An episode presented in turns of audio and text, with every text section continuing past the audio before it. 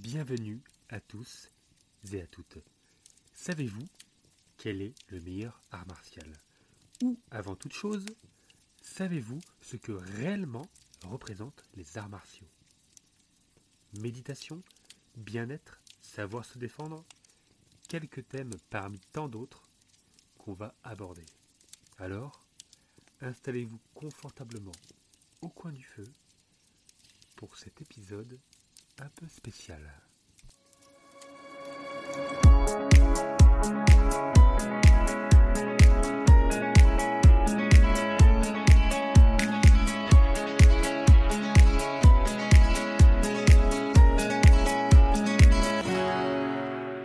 D'abord, distraire la cible. Ensuite, bloquer son jab aveugle. Contré par un direct au visage.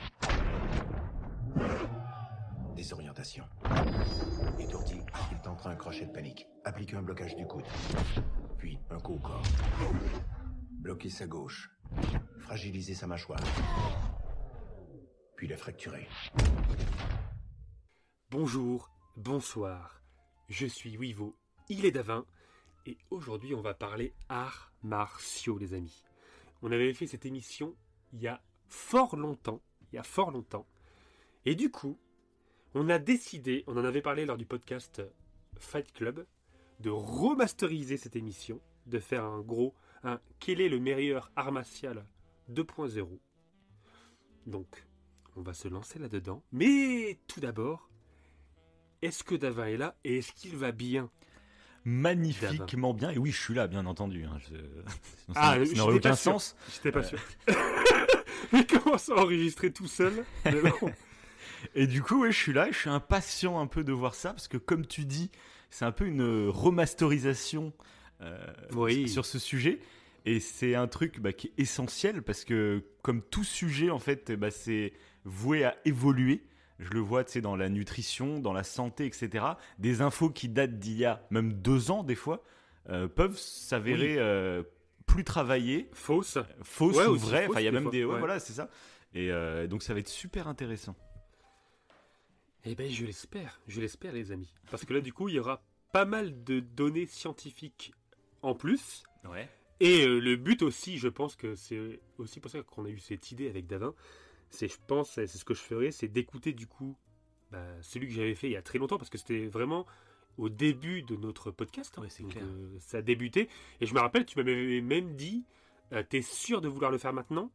Parce que ça va être un comme un exposé et que c'était le début de notre émission, que c'est C'est ça. on n'était pas aussi à l'aise que maintenant. Et euh, du coup, j'ai fait ouais, ouais, ouais, euh, ouais, je suis chaud patate, chaud patate. Et c'était une émission éclatée, hein. c'était vraiment nul à chier. Ah, elle, est, jamais sortie du coup. Elle est jamais sortie. non, mais moi aussi, pour le coup, euh, si, moi j'avais été assez impressionné, euh, je me rappelle.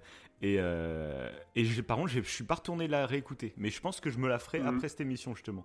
Euh, Ça peut être très Ok. drôle de comparer. Donc je vous conseille de faire ça. Écoutez aujourd'hui cette émission et puis euh, allez écouter ensuite euh, l'ancienne. Ça peut être très drôle, je pense. Hmm. Et du coup, oui, ce que j'ai fait, c'est que je n'ai pas réécouté l'ancienne pour essayer de ne pas m'influencer. Mm. Alors, il y a des trucs en fait que je me rappelle et, que, j'ai repris un peu les mêmes chapitres que je vais énoncer euh, dans peu de temps. Comme ça, vous allez voir un petit peu la structure de, de cette émission. Mais, euh, mais du coup, ouais, il y a des trucs que je me rappelais et d'autres que je me rappelais pas du tout. Donc, je serais aussi moi-même en fait curieux de me réécouter. voir si. Ah, ça serait exactement la même chose. Ça se trouve, l'intro. Ah, mot pour mot, hein, exactement mot pour pareille. mot. Bon, bon, oui, oui. Oh, je parle de notre podcast euh, il y a longtemps. Tu pourras mettre les deux pistes audio des deux podcasts et au même rythme. Ah, ce c'est, sera, ah oui, euh, c'est, c'est exactement pareil. Ça sera, ça, ça colle.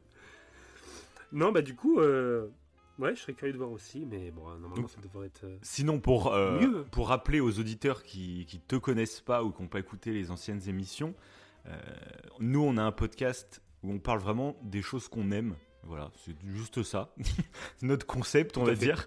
Et toi, bah, c'est vrai que tu as une vraie passion pour le sport de combat, euh, plus Mhm. particulièrement le MMA, mais tu es, fan vraiment du développement personnel autour des arts martiaux. Ouais. Et vraiment, je pense même pour quelqu'un qui là nous écoute et se dit bah, je m'en fous moi, je suis pas fan de ça en fait. Moi je vous conseille parce que je ne, je ne l'étais pas en fait avant. Même j'avais un peu de mal, euh, j'en en avais parlé déjà dans d'autres émissions où moi j'avais un peu de mal à voir l'intérêt de tout ça, etc. Et grâce à toi, grâce à toi qui est passionné par ça, Et ben maintenant, Mm. je m'y intéresse et même je vois des utilités au-delà du de ce Ouais. qu'on voit au premier abord, le combat, etc., les sports de combat, tout ça. Il y a tout un côté euh, santé, euh, développement personnel qui est vraiment excellent, je trouve, et que tout le monde en fait devrait connaître, euh, ne serait-ce que par culture générale, pas forcément par cœur, tu vois, mais au moins avoir des notions. Et je trouve que c'est utile. Donc voilà, ceux qui sont pas fans de combat et d'arts martiaux, tout ça, écoutez quand même l'émission parce que je pense que vous en ressortirez euh, grandi. Voilà. Ah, c'est beau, c'est beau ce que tu dis. Je pense que tu as tout dit. T'as tout dit, ouais. Ouais, ouais, c'est, cl- c'est clairement ça. Et, euh, et c'est clairement, de toute façon, aussi le, le but de notre podcast. C'est que d'habitude, on parle toujours de ce qui nous passionne quasiment. euh, de... Ah et souvent, ce sont des œuvres jeux vidéo ludiques, cinématographiques. Et plus rarement, et peut-être qu'on le fera davantage sur des livres aussi. Mhm. Et, euh, et là, du coup, c'est un peu un hors-série, hein, parce que là, c'est, on parle Ouais, d'un, voilà. d'un sport et d'une philosophie ou d'un art de vivre. Mhm. Euh, du coup, ça, ça change un peu. C'est, c'est une petite originalité. Un peu comme les faits divers hein, que tu fais. C'est des, Ouais, c'est ça c'est des exactement. petits euh, exclusivités. Donc, bah, commençons Allez. du coup par la, la structure. La Allez. structure. Ce qu'on va faire, euh, c'est que en, en un, je vais juste te parler de l'étymologie du mot. Mhm. Voilà. Ça, déjà rien que ça, on en apprendra un petit peu plus sur les arts martiaux. Après, euh, on parlera des origines. En suivant euh, de différentes naissances des arts martiaux, parce que d'où ça vient les arts martiaux. Mhm. Euh, bon, Peut-être que toi tu sais maintenant, si tu t'en rappelles. Ah non, je suis néophyte. Mais euh, c'est vrai que je. Néophyte. Voilà, tu vas tout m'apprendre. Et du coup, des arts martiaux euh, en général, mais plus spécifiquement, on va parler euh, en trois parties du travail interne, de la self-défense et du coup des sports de combat. Et euh, pour les sports de combat, je prendrai le MMA qui regroupe tous les sports de combat, entre guillemets. Ça sera plus simple pour le développer. Mhm. Parce qu'on va pas parler euh, d'un art martial en particulier, on va vraiment parler des arts martiaux Oui, et sûr. de l'intérêt. Et comme tu le disais avant, le travail interne, il est extrêmement intéressant. Et c'est là-dessus euh, que j'ai pas mal de données scientifiques Mhm. qui sont assez récentes pour euh, expliquer l'intérêt au niveau, comme tu le disais tout à l'heure, développement personnel.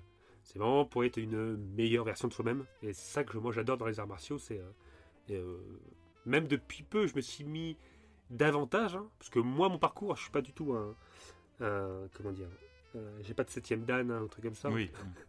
Je suis juste passionné, comme je l'avais dit dans l'émission Fight Club, justement, j'avais fait de la boxe anglaise plus petit, j'avais Mhm. fait du Viet Dao, euh, du Wing Chun, mais plus en autodidacte. J'ai le mannequin de bois et tout. Mhm.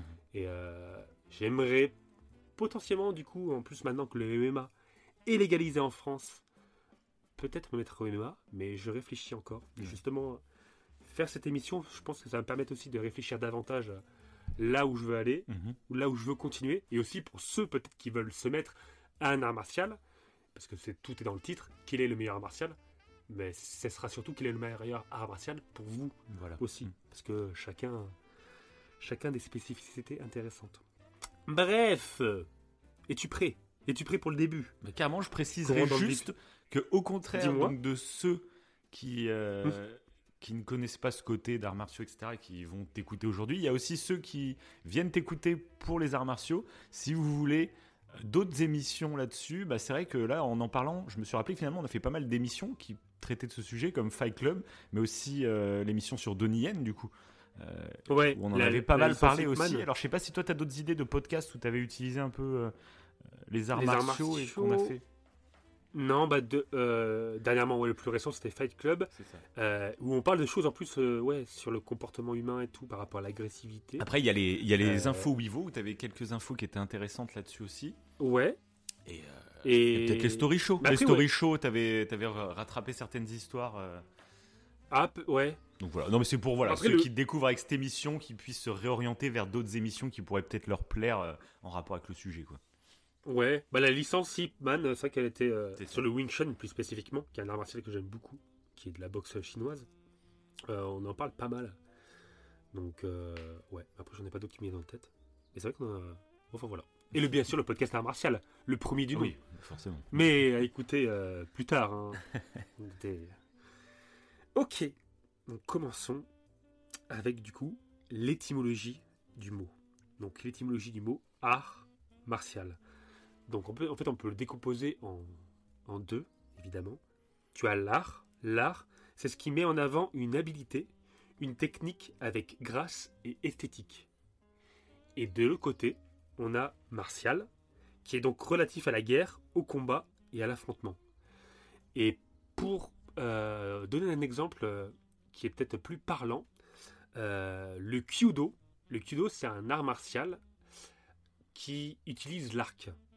Parce que euh, dans les arts martiaux, il existe aussi des arts martiaux bah, pour combattre à main nue, mais pour combattre aussi avec des armes. Il y a le- que ce soit le katana, l'arc, euh, des armes à distance, etc. Ça reprend aussi les armes. Euh, même maintenant des fusils d'ailleurs. hein. Euh, euh, parce que l'armée, qui utilise donc un art martial pour apprendre à combattre, qui s'appelle le tior, utilise aussi bah, le fusil. On peut dire que le fusil fait partie en fait Ah de l'art martial. Ok. Ouais. Et, ça- et donc l'armée française, tu parles? L'armée française, oui, euh, c'est le tior, Le comment? Ça s'appelle. Le tior. T-I-O-R. D'accord, bah je savais absolument pas. Ok, d'accord. Et euh, après, là, ils ont rajouté, euh, j'ai vu ça assez récemment, euh, le C4. Euh, donc, pas le- du tout explosif. hein, Ce que j'allais dire. penser à ça. Aucun rapport. Ouais. Ils ont rajouté le C4 Non. maintenant, ça fait partie de la combinaison. tu te balances sur tes adversaires. C'est Ah, c'est plus efficace que les fléchettes, hein, ça je peux te dire. Ah, c'est sûr. Euh, par contre, il n'y a plus personne. C'est vraiment. c'est, euh, Ah, le combat est réglé, coup- quoi. Euh, ouais, non, du coup, le C4, c'est. ils, sont, ils sont rapprochés du combat à main nue avec des techniques beaucoup plus percutantes et dangereuses en prenant justement différents arts martiaux. Donc la boxe taille, euh, le jujitsu, des arts martiaux dont on va parler vaguement tout à l'heure. Mhm. Euh, parce qu'il y a un truc, euh, là, en parlant de, de l'étymologie, je vais le dire de suite, c'est que quand on parle d'arts martiaux, euh, on pense aux arts martiaux chinois. Ouais, forcément. Et alors que la boxe anglaise, la boxe américaine, enfin, tout, que ce soit les sports de combat, tout ce qui se rapproche du combat, dont le tior, qui est donc euh, un art de self-défense pour l'armée, Mhm. euh, ce sont des arts martiaux. D'accord, oui, bien Voilà. sûr, oui, c'est bien euh, précisé. ouais. voilà. C'est ça, c'est qu'il n'y a pas l'arme, les arts martiaux ne sont pas spécifiquement chinois ou asiatiques. Euh, ça regroupe tout. Il y en a de, voilà, c'est tous les sports de combat, euh, tous les arts martiaux euh, qui sont plus internes, externes. On y reviendra tout à l'heure. Mhm. Euh, et du coup, donc, je voulais parler du Kyudo à la base. Et pourquoi? Parce que le Kyudo, je trouve qu'il représente parfaitement l'étymologie. C'est-à-dire que le Kyudo, euh, on va utiliser donc un arc. Et pendant l'utilisation de l'arc, l'intérêt, ça va pas être de se concentrer sur la flèche qui va atteindre la cible. L'intérêt, ça va être de bander l'arc tout doucement, euh, tout en inspirant, de retenir sa respiration quand l'arc est bandé, Mhm. et d'expirer au moment où on va tirer la flèche. Il y a toute une grâce euh, là-dessus, tout un, on va dire tout un rituel et une gestuelle euh, qui fait que, ok, il y a le côté martial où tu apprends à tirer à l'arc, donc tu apprends quand même à toucher une cible, Mhm.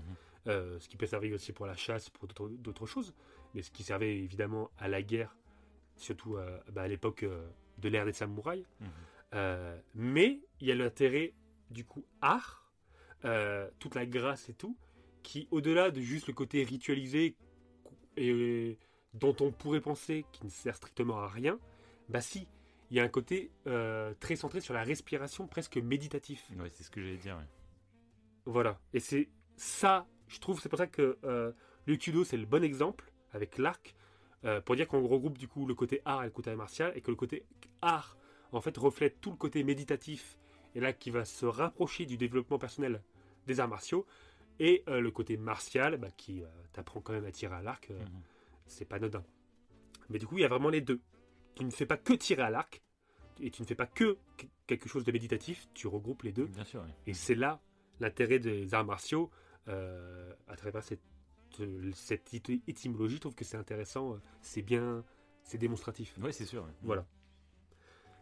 Et, euh, et d'ailleurs, euh, le Kyudo, ça fait partie des 12, même pas, pas des 12, pardon, des 18 arts martiaux que les samouraïs pratiquaient. Ils ont pratiqué jusqu'à 18 arts martiaux différents D'accord. dont d'ailleurs, il y avait des arts martiaux euh, à l'épée, tels que le kendo. Euh, et euh, donc ça, c'était un art martial, par exemple, c'était juste l'épée. Et après, il y avait l'art martial de l'arc, qui était le kyudo. Et après, il y avait l'art martial au sol, qui était le jujitsu. Donc, ils avaient plusieurs, en fait, plusieurs arts martiaux en fonction des situations. Mhm. Et, et il y en avait jusqu'à 18, ce qui est énorme. Mais justement, en fait, pour, euh, pour faire la guerre. Là, pour le coup, c'était vraiment euh, spécifique à la guerre. Parce que maintenant, quand on voit les arts martiaux, bah, on n'est plus dans temps de guerre. hein. Oui. Euh, mais là, pour le coup, euh, à cette époque, et le Kudo avait son importance parce que tu apprenais aussi, il me semble que c'est un autre nom, à tirer à cheval. parce que le but, le combat au corps à corps, c'était vraiment le, le, le dernier truc à réaliser. quoi. Le but, justement, c'était pas de se combattre au corps à corps. C'était le dernier truc. Le but, c'était de rester à distance le plus possible. Bien sûr. Donc voilà, mais c'était vraiment lié à la guerre. quoi.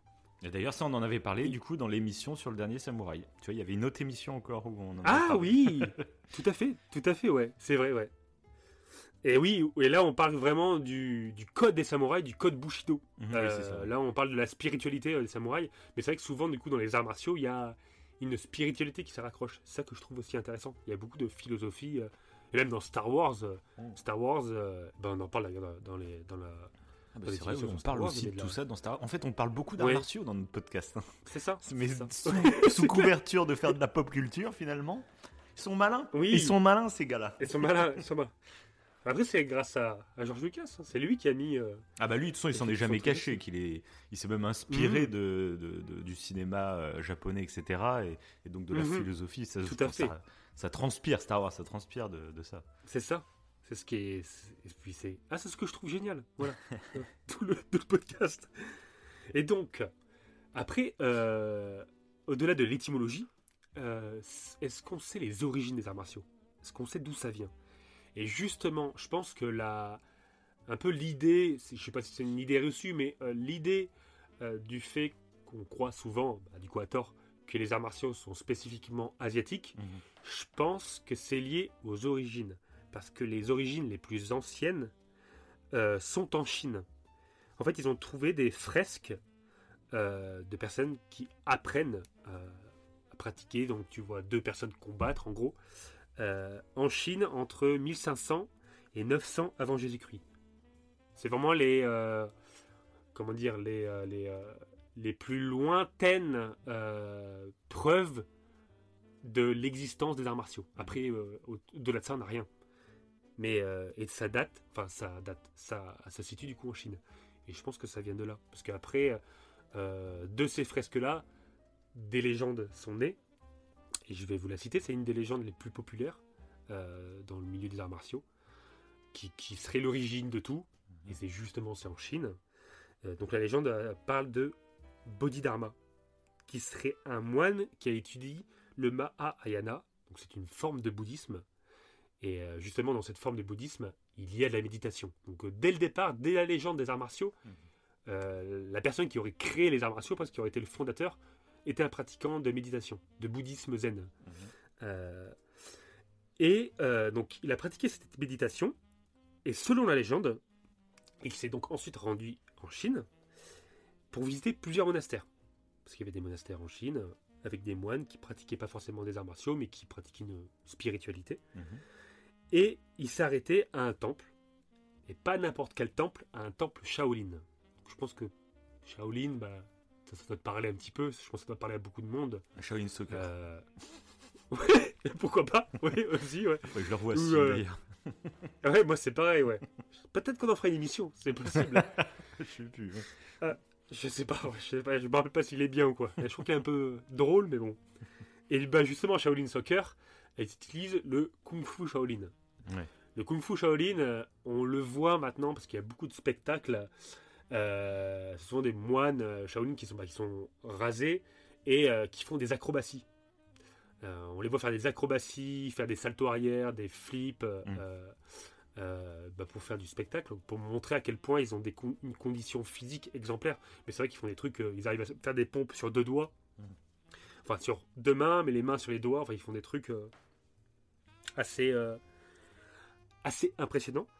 Et euh, ça, c'est un truc un peu véhiculé partout. Et du coup, donc, il s'est arrêté à ce temple Shaolin. Et qu'est-ce qu'il a fait? À cette époque-là, il faisait pas tout ça. Selon la légende, euh, il faisait pas d'acrobatie et tout. Au contraire, euh, ils étaient extrêmement affaiblis. Euh, Peut-être que par leur spiritualité, ils bougeaient pas beaucoup. Ça, je ne sais pas. Il n'y a pas plus de précis- précision que ça. mais il n'avait aucune activité physique du moins. Qu'il y avait une grande activité spirituelle et mentale, mais pas d'activité, physique.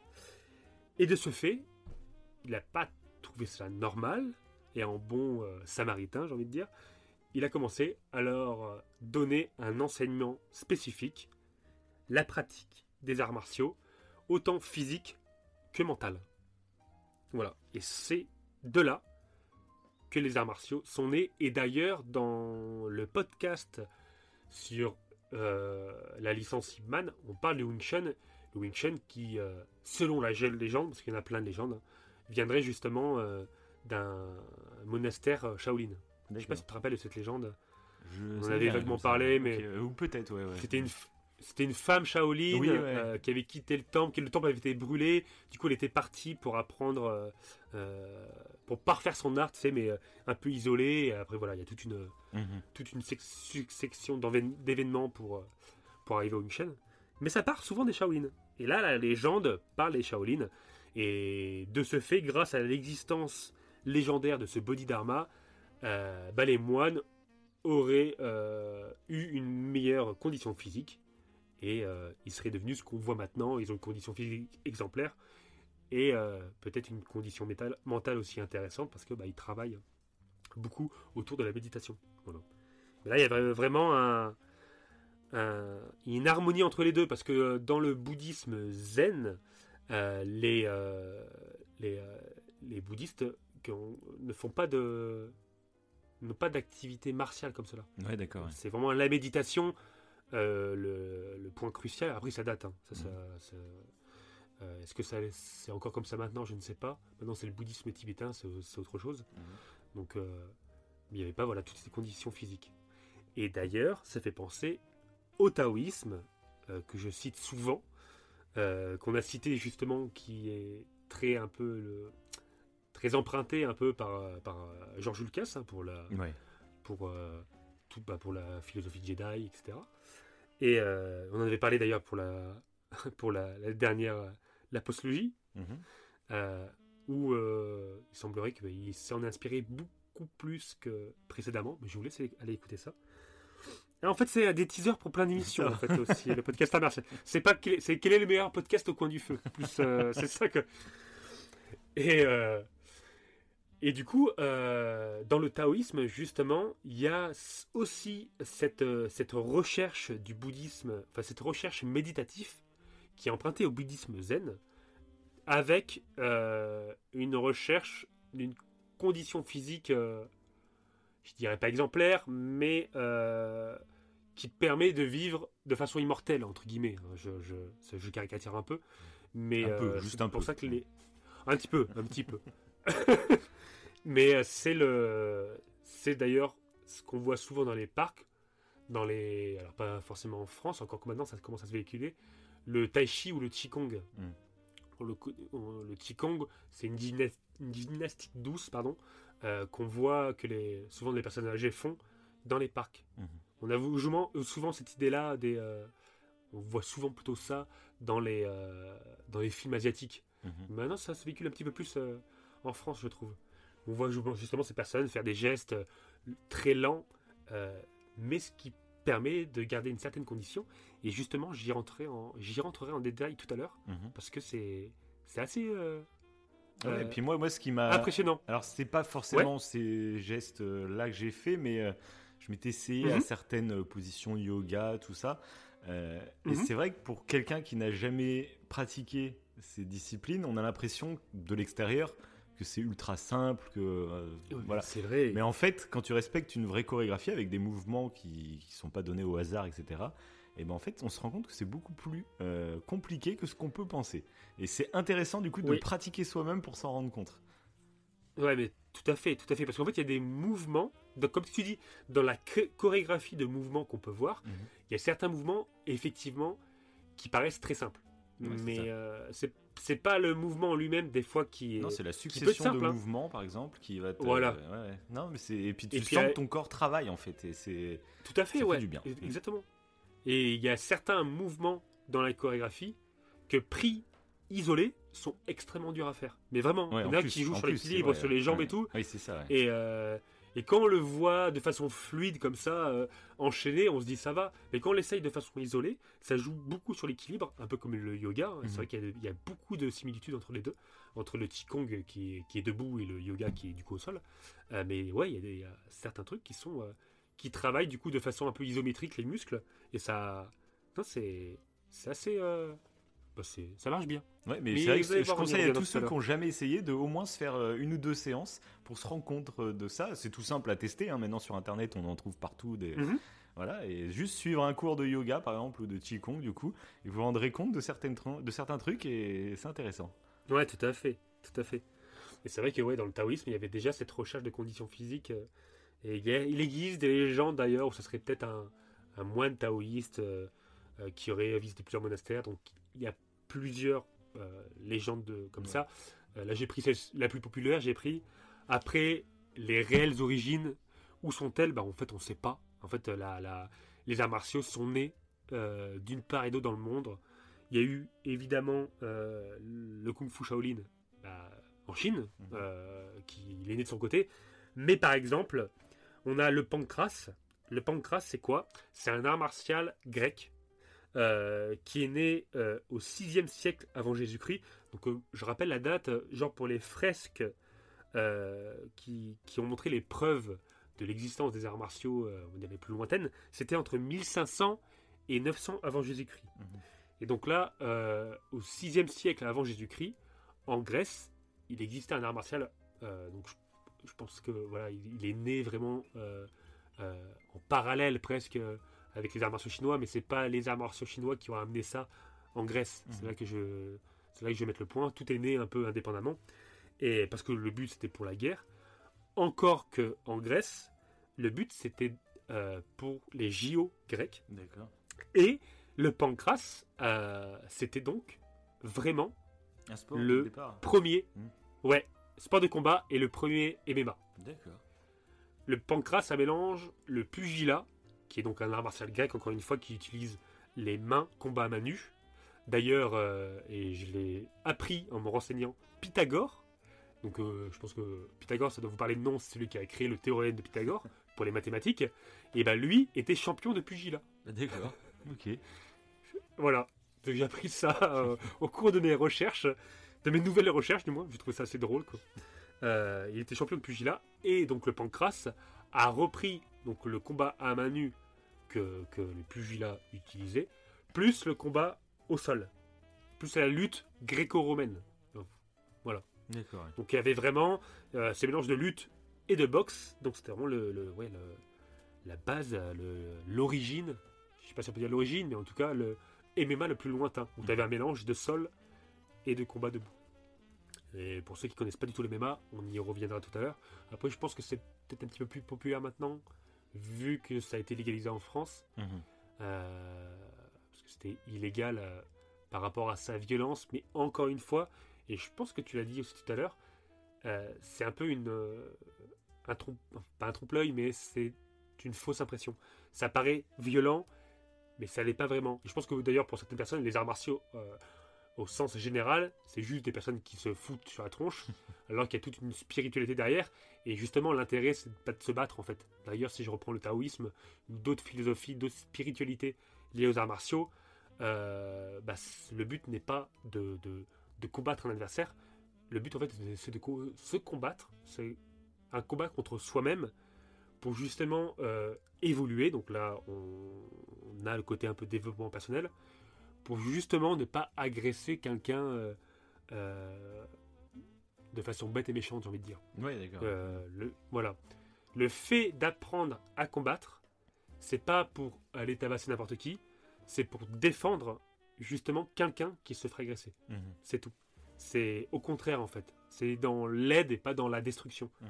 Et c'est pour ça que souvent les arts martiaux étaient associés à une, à une spiritualité et encore maintenant, parce qu'évidemment, bah, il y a des personnes qui vont apprendre à se combattre pour combattre, euh, pour, euh, pour faire le mal entre guillemets, j'ai envie de dire. Ils vont pas, il y aura pas cette euh, spiritualité associée. Euh, pourtant, c'était le but à la base. Mhm.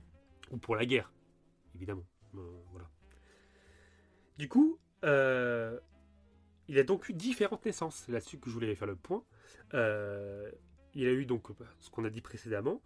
Et euh, un exemple que je trouve intéressant, c'est un. donc là, on, on va être très proche hein, de nos années à nous. hein. Début 1900, Mitsuyo Maeda, euh, donc un japonais, qui pratiquait donc le Jujutsu. Donc le Jujutsu, on l'a dit tout à l'heure, qui était aussi pratiqué par les samouraïs, qui faisait, partie des 18, 18 arts martiaux pratiqués par les samouraïs. Euh, donc il fut envoyé au Brésil pour promouvoir justement bah, le Jujutsu et le judo, qui est peut-être un petit peu plus connu. Le judo, euh, bah, justement, c'est au JO. On a des très très bons euh, combattants français. hein, Oui, euh, c'est vrai que judo. dans ce sport, ouais, on est sacrément fort. Ouais. Et d'ailleurs, bah, c'est euh, Thomas Pesquet qui fait aussi du judo. Je crois qu'il a une ceinture. hein. Ah oui, carrément. Il me semble Ah, mais il a tout, Thomas Et il me semble, ouais. a- Oui, après, oui. Lui, c'est une exception. Il fait trop de trucs. Mais oui, il est, très, il est, euh, il est passionné de, de judo. D'accord, ok. il est passionné de judo. On a surtout Teddy Et donc- Riner et David Douillet qui sont les représentants. les- à Au-delà d'être des champions français, c'est des, c'est des, des champions mondiaux. Enfin, c'est des, des, Des monstres totaux. Ah ouais, eux, ils sont ahurissants. quoi. tout à fait. Et du coup, euh, donc bah, Mitsuo Maeda, bah, ils doivent justement connaître euh, cette, euh, cette histoire, hein, je pense. hein. Mhm. Donc Mitsuo Maeda, donc, qui, qui fut envoyé au Brésil euh, pour promou- promouvoir du coup cet art. Donc il est arrivé là-bas et il fut accueilli par Gastao Gracie. Et euh, ce nom, pour certains, je pense qu'il est, pas méconnu. Vous allez voir pourquoi. Euh, Gastao Gracie donc a accueilli euh, Maeda et Mae- Maedo, pardon. Euh, et pour remer- remerciement, il enseigna le jujitsu aux deux fils de Gastao Gracie, donc à Carlos et Elio. Et ensuite, Elio enseigna le jujitsu à Royce Gracie. Et je, j'appuie son nom parce que Royce Gracie, il est extrêmement connu dans le milieu du MMA. Euh, parce que le fait d'apprendre le jujitsu, et d'ailleurs maintenant, vu que c'était, euh, c'était au Brésil, c'est eux qui sont un peu les, euh, précurseurs du JJB, ce qu'on appelle le JJB, donc le jujitsu brésilien. Parce que là, donc, vous l'avez compris, à la base, le jujitsu, c'était euh, au Japon, et le JJB, donc brésilien, est né à ce moment-là au Brésil, et ça a servi énormément à Royce Gracie. Pourquoi? Parce qu'il a fait un tournoi, euh, un des, des, des tournois les plus connus dans le milieu du MMA. Il a fait un tournoi de MMA où à l'époque, il n'y avait aucune règle. C'est-à-dire que c'était des tournois de MMA, euh, il n'y avait pas de durée de temps, il n'y avait pas de ronde, il n'y avait rien. En fait, euh, c'était, on mettait deux combattants, un boxeur et un karatéka, un peu comme on voit dans le film, euh, euh, oh, j'oublie toujours le nom, avec Jean-Claude Van Damme, où il participe à un tournoi, il combat un sumo. euh, en fait, chaque personne représente son art martial Mhm. et voilà.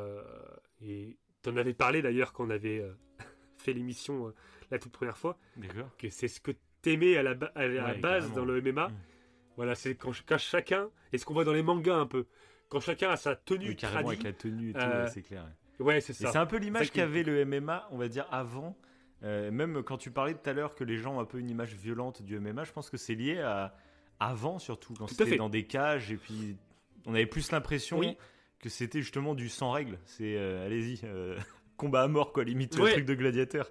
Et euh, c'était un peu l'image qui ça avait avant, alors qu'aujourd'hui c'est euh, c'est beaucoup plus professionnel quoi, et, et cadré. Ouais, c'est beaucoup plus Mm. codifié. Mm. Mais oui, effectivement, euh, comme tu le dis, il y avait, alors il y avait quelques règles, mais c'était minime. On n'avait pas le droit de viser les yeux. Euh, pas le droit, il me semble, de taper dans la nuque et pas le droit de viser les parties. Euh, mais après, il me semble qu'on avait peut-être, et sinon on n'avait pas le droit de mordre non plus. Mais voilà, c'était, euh, il y avait juste deux trois, deux trois règles comme ça. Et après, c'était tout était permis. Et comme je l'ai dit, pas, pas de temps, pas de round. En fait, on mettait les deux combattants qui devaient représenter chacun leur art martial. Et on attendait euh, que l'un euh, bah, abandonne ou qu'il y ait un chaos, en fait, tout concrètement. Mhm. Et du coup, c'était bah oui, c'était violent. Ça fait c'était- vraiment combat à mort, combat gladiateur quoi. Ouais, tout à fait, tout à fait. Et il y avait le. Après, c'est vrai que. Mais même moi, à l'époque, euh, j'aimais bien ça, parce qu'il y avait un côté. Je pense. euh, quand tu es un débutant et que tu arrives devant le match, eh ben, tu sais direct qui est karatéka et qui est le Oui, boxeur, oui. par exemple, parce que tu as les tenues. Et du coup, en termes d'apparence, bah, tu savais euh, où te placer. Ok, lui c'est le karatéka, lui c'est ça. Mm. Et là, qui sera le meilleur Euh, C'était comme ça. Et du coup, Royce Gracie a combattu un boxeur. Un boxeur qui, euh, maintenant, euh, beaucoup d'ailleurs de, de boxeurs se demandent pourquoi il a fait ça. Il avait une, main- euh, une main sans, nu- sans gant, en fait, une main nue, et sa main la plus forte avec un gant de boxe. Il n'était pas obligé de faire ça. Mais il, je sais pas, il- je pense qu'il a voulu faire un peu le kéké. il s'est dit, je vais, ma main la plus forte, je vais la garder dans un gant de boxe parce que je vais faire trop mal. Et euh, bah, sauf qu'il a perdu. Voilà, voilà. Il a perdu contre Royce Gracie. Euh, le catcheur qui a combattu Royce Gracie a perdu. Il y a même un mec qui faisait du kickboxing. Donc, contrairement à la boxe anglaise, euh, où on n'utilise que le haut du corps, que les mains, pour le kickboxing, on utilise aussi les jambes. Il a perdu. En fait, tout le monde a perdu. Euh, C'était un tournoi où il y avait des sumo et tout, justement. Mhm. Euh, alors, Royce Gracie n'a pas combattu contre le sumo parce que le sumo avait perdu, je crois, contre le mec qui faisait du kickboxing. Il y avait un truc comme ça. Donc, c'était un tournoi un peu éliminatoire. Et donc, qui a été le grand vainqueur? C'était Royce Gracie, grâce au JJB, grâce au Jiu-Jitsu qui avait été amené euh, par euh, Maedo, Mitsuo Maedo. Mhm. Euh, et, et ça a remis, c'est très récent parce que du coup c'est en 1900, et ça a remis en fait euh, le, le, le- le- comment dire, les arts martiaux avec des tenues telles que le karaté et tout au goût du jour parce qu'ils étaient un peu, et on en avait parlé justement dans, la- dans le podcast sur la licence Hitman, c'est dans Hitman 4, ils parlent de ça Mhm. euh, plus ou moins. Ça avait remis en fait les arts martiaux, voilà, avec des tenues qui sont plus euh, parfois très ritualisées, plus bah, comme le tai chi, comme euh, voilà, qui ont, ont d'autres intérêts que les sports de combat, Mhm. tels que la boxe, tels que voilà. Au goût du jour, en fait, les, les combattants se sont rendus compte, ah ouais, mais en fait, le jujitsu, c'est pas que du, euh, c'est pas que de l'esthétique, c'est pas que de la danse, Ouais, ouais, ça a vraiment un intérêt. Mm. Voilà, parce qu'avant c'était un petit peu ça, voilà. C'était que tous les arts martiaux chinois c'était de la danse. D'accord. ouais. Et les sports de combat, c'était euh, bah ça c'était le c'était le vrai quoi, c'était voilà. Alors que non, c'est pas si simple que ça en fait, c'est ça c'est simplifier la chose. D'où l'intérêt de cette émission aussi, c'est pour justement développer tous ces points et pour se rendre compte que c'est plus complexe que ça en a l'air. Et que non, les arts martiaux chinois, effectivement, il y, a, il y a des sports de combat qui sont meilleurs que d'autres, etc. Mais euh, bon, bref. on, va, on va rentrer en détail. Euh, pas tout de suite. Pas tout de suite. Et euh, un autre euh, truc qui est plus connu, euh, justement, qui est de la danse, euh, d'une certaine manière, enfin qui paraît de la danse, c'est là, c'est trompeur, c'est la capoeira. Et euh, la capoeira, euh, c'est né au XVIe siècle. En fait, le Brésil qui était sous domination, et encore au Brésil, hein, euh, j'ai pas fait exprès, mais j'ai pris deux, deux naissances au Brésil. Ouais. Euh, le Brésil donc était sous domination portugaise. Et il devient un pays clé dans la, tête, dans la traite négrière. Donc euh, les esclaves africains arrivent régulièrement en, en nombre depuis différentes régions d'Afrique pour pas l'esclavage hein, évidemment. Euh, et les Portugais, pour éviter les révoltes, ils veillent à séparer les esclaves venant des mêmes tribus. Sauf que ce qu'ils vont faire, pour le spectacle, ils vont parfois les regrouper. Euh, ils se sont dit, bah, quand même, pour certains spectacles, ils veulent que les esclaves fassent des spectacles. Ils vont les regrouper à ce moment-là. Et c'est là que les esclaves vont en profiter pour apprendre la capoeira.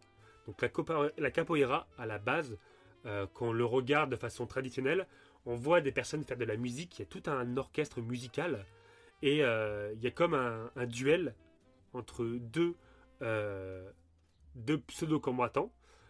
Et la musique et euh, cette danse, j'ai envie de dire de prime abord, bah, s'allient, au même rythme. Et ça fait spectacle, c'est très spectacle. Sauf qu'en vrai, sous couvert de cette danse, ils apprenaient à se battre. Et effectivement, bah, la capoeira, euh, c'est euh, certains coups de capoeira sont extrêmement percutants. Et il y a un combattant de MMA qui l'utilise parfois, que j'aime beaucoup juste pour ça, parce qu'il fait du spectacle et il est capable de, te, de faire un coup sur une main, se mettre sur une main et, et de donner un coup de pied au niveau de la tête. Mhm. Donc c'est un nom hein, de capoeiriste. Si vous dans les commentaires si vous connaissez le nom de cette figure, dites-le nous. Euh, mais du coup c'est impressionnant. C'est impressionnant à voir visuellement, mais ça marche. hein. Euh, et ça qui est intéressant, c'est que là pour le coup, euh, euh, c'est pas, euh, ça donne l'impression d'être un truc de combat et euh, on critique parce que c'est de la danse. C'est l'inverse, et on croit que c'est de la danse, mais en fait c'est du combat. Oui, bien sûr. Et du coup, bon, voilà. De toute façon, euh, euh, comme vous avez pu l'entendre, j'ai mis une petite musique euh, justement. Oh. Quel talent. Mais voilà, voilà différente. euh, du coup, ça n'a aucun lien, comme je le disais au début, avec euh, euh, les arts martiaux chinois. C'est euh, des trucs qui sont nés chacun de son côté. Là, pour le coup, le JJB et la capoeira dont j'ai parlé, c'est vraiment des, des naissances un peu particulières. Mais sinon, les arts martiaux, dans, la- dans leur grande globalité, à l'époque du moins, euh, c'était pour la guerre. Mhm. Et encore qu'il y avait certains philosophes qui essayaient justement de, de- de- comme Confucius, euh, qui est souvent cité dans, soit dans le développement personnel et aussi encore une fois dans Star Wars, euh, qui dit que pour, euh, pour une société bienveillante, faut déjà être un humain bienveillant pour élever sa famille de, façon bienveillante, etc. Et c'est comme ça qu'en fait qu'on fait une société bienveillante, c'est en étant entouré de personnes bienveillantes. Voilà, c'est un peu niais dit comme ça, mais c'est l'intérêt et c'est lui, et euh, lui déjà en fait se battait justement contre contre la guerre un peu j'ai envie de dire euh, haineuse si je peux dire ça comme ça Mhm. il essayait de créer des guerres pacifiques et c'est tout l'intérêt après des, de la spiritualité martiale c'était de faire ça voilà Bon, je sais pas si ça a été clair Si, si. J'espère que oui, très clair. Et du coup, on pourrait, en fait, et c'est ça que, euh, que je trouve intéressant, je n'aurais pu même le dire au début, mais je pense que j'étais assez, assez clair là-dessus, c'est que les arts martiaux, euh, ça regroupe du coup différents euh, thèmes, différents arts martiaux, j'ai envie de dire. C'est-à-dire qu'on a les arts martiaux internes, les arts martiaux internes qui, euh, qui sont nés justement du taoïsme, qu'on appelle aussi les arts martiaux Wu-Tang, euh, comme le Qigong, comme on disait tout à l'heure. Il existe aussi les arts martiaux externes, tels que le karaté, qui est plus connu, ou le kung fu Shaolin. Il existe donc les sports de combat, le MMA, la boxe. Donc là, c'est, euh, on n'est plus dans un côté très spirituel, dans un côté très Ouais. ritualisé. C'est vraiment euh, apprendre, euh, pas se battre, j'ai envie de dire, mais à, c'est vraiment du sport. Mhm. Euh, et, euh, et le but, c'est on est sur de la compétition. Voilà, c'est ça que je cherchais. Ouais. Contrairement aux arts martiaux internes et externes, où c'est c'est vraiment un développement de soi, pour les sports de combat, généralement, on rentre dans la compétition. Ce qui est un petit peu différent. Euh, et, en dernière euh, chose, la self-défense. Oui, bien sûr. La self-défense, voilà, qui euh, permet aux gens d'apprendre à se défendre. Voilà, ce qui... euh, Et tout ça, en fait, ces quatre thèmes euh, sont chacun de façon différente des arts martiaux. Et pour être plus précis, il y a des arts martiaux qui mélangent les quatre. Mhm. Voilà. Et, je peux prendre par exemple le Wing Chun dont je parlais tout à l'heure, mélange un peu le côté interne avec le Xiulin Tao, qui ressemble au Qigong, qui ressemble à une gymnastique douce, et qui euh, ressemble à un art martial externe parce que euh, t'as as de la percussion quand même. T'apprends à taper contre le mannequin de bois, tu peux même faire des sparring. Là, ça se rapproche presque d'un art martial de sport de combat. Quand tu fais des sparring, sparring c'est quoi? C'est quand on met deux adversaires dans un ring avec des gants euh, et euh, on les teste. On teste leur, leur manière de combattre, les coups qu'ils ont appris. Voilà. Et par exemple, aussi la- le Penchak Silat euh, regroupe les quatre. Et euh, on peut y voir dans le Penchak Silat qui est enseigné euh, par euh, Frank Ropers, que j'aime bien d'ailleurs, qui parle aussi beaucoup de développement personnel et de yoga. Mhm. Ben lui, dans son Penchak Silat, qui est un art martial indonésien, on fait tous les coins, du monde avec les arts martiaux, il y en a de clair. tous les côtés. Euh, et ben du coup, il enseigne un côté interne, un côté externe. Il fait des sparring tels que des sports de combat. Il met l'accent beaucoup sur la préparation physique. Euh, donc encore une fois, qui se rapproche des sports de combat. Et tu as même une partie self-défense avec le Penchak Silat. Mhm. Après, en self-défense, qui est le plus connu, c'est le Krav Maga.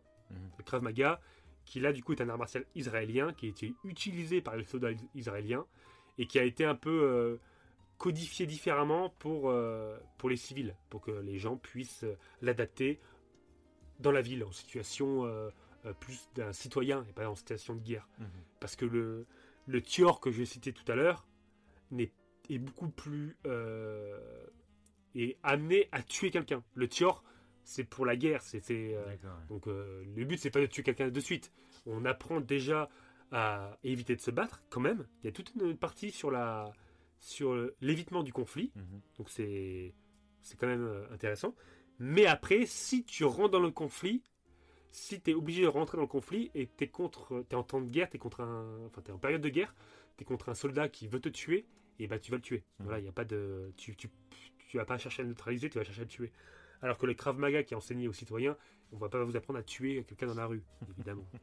on va l'apprendre à neutraliser. Une, il y a une différence en fait entre la self-défense ou le close combat qu'on apprend euh, aux soldats en fait et qu'on apprend aux citoyens, et ce qui est normal. Euh, voilà.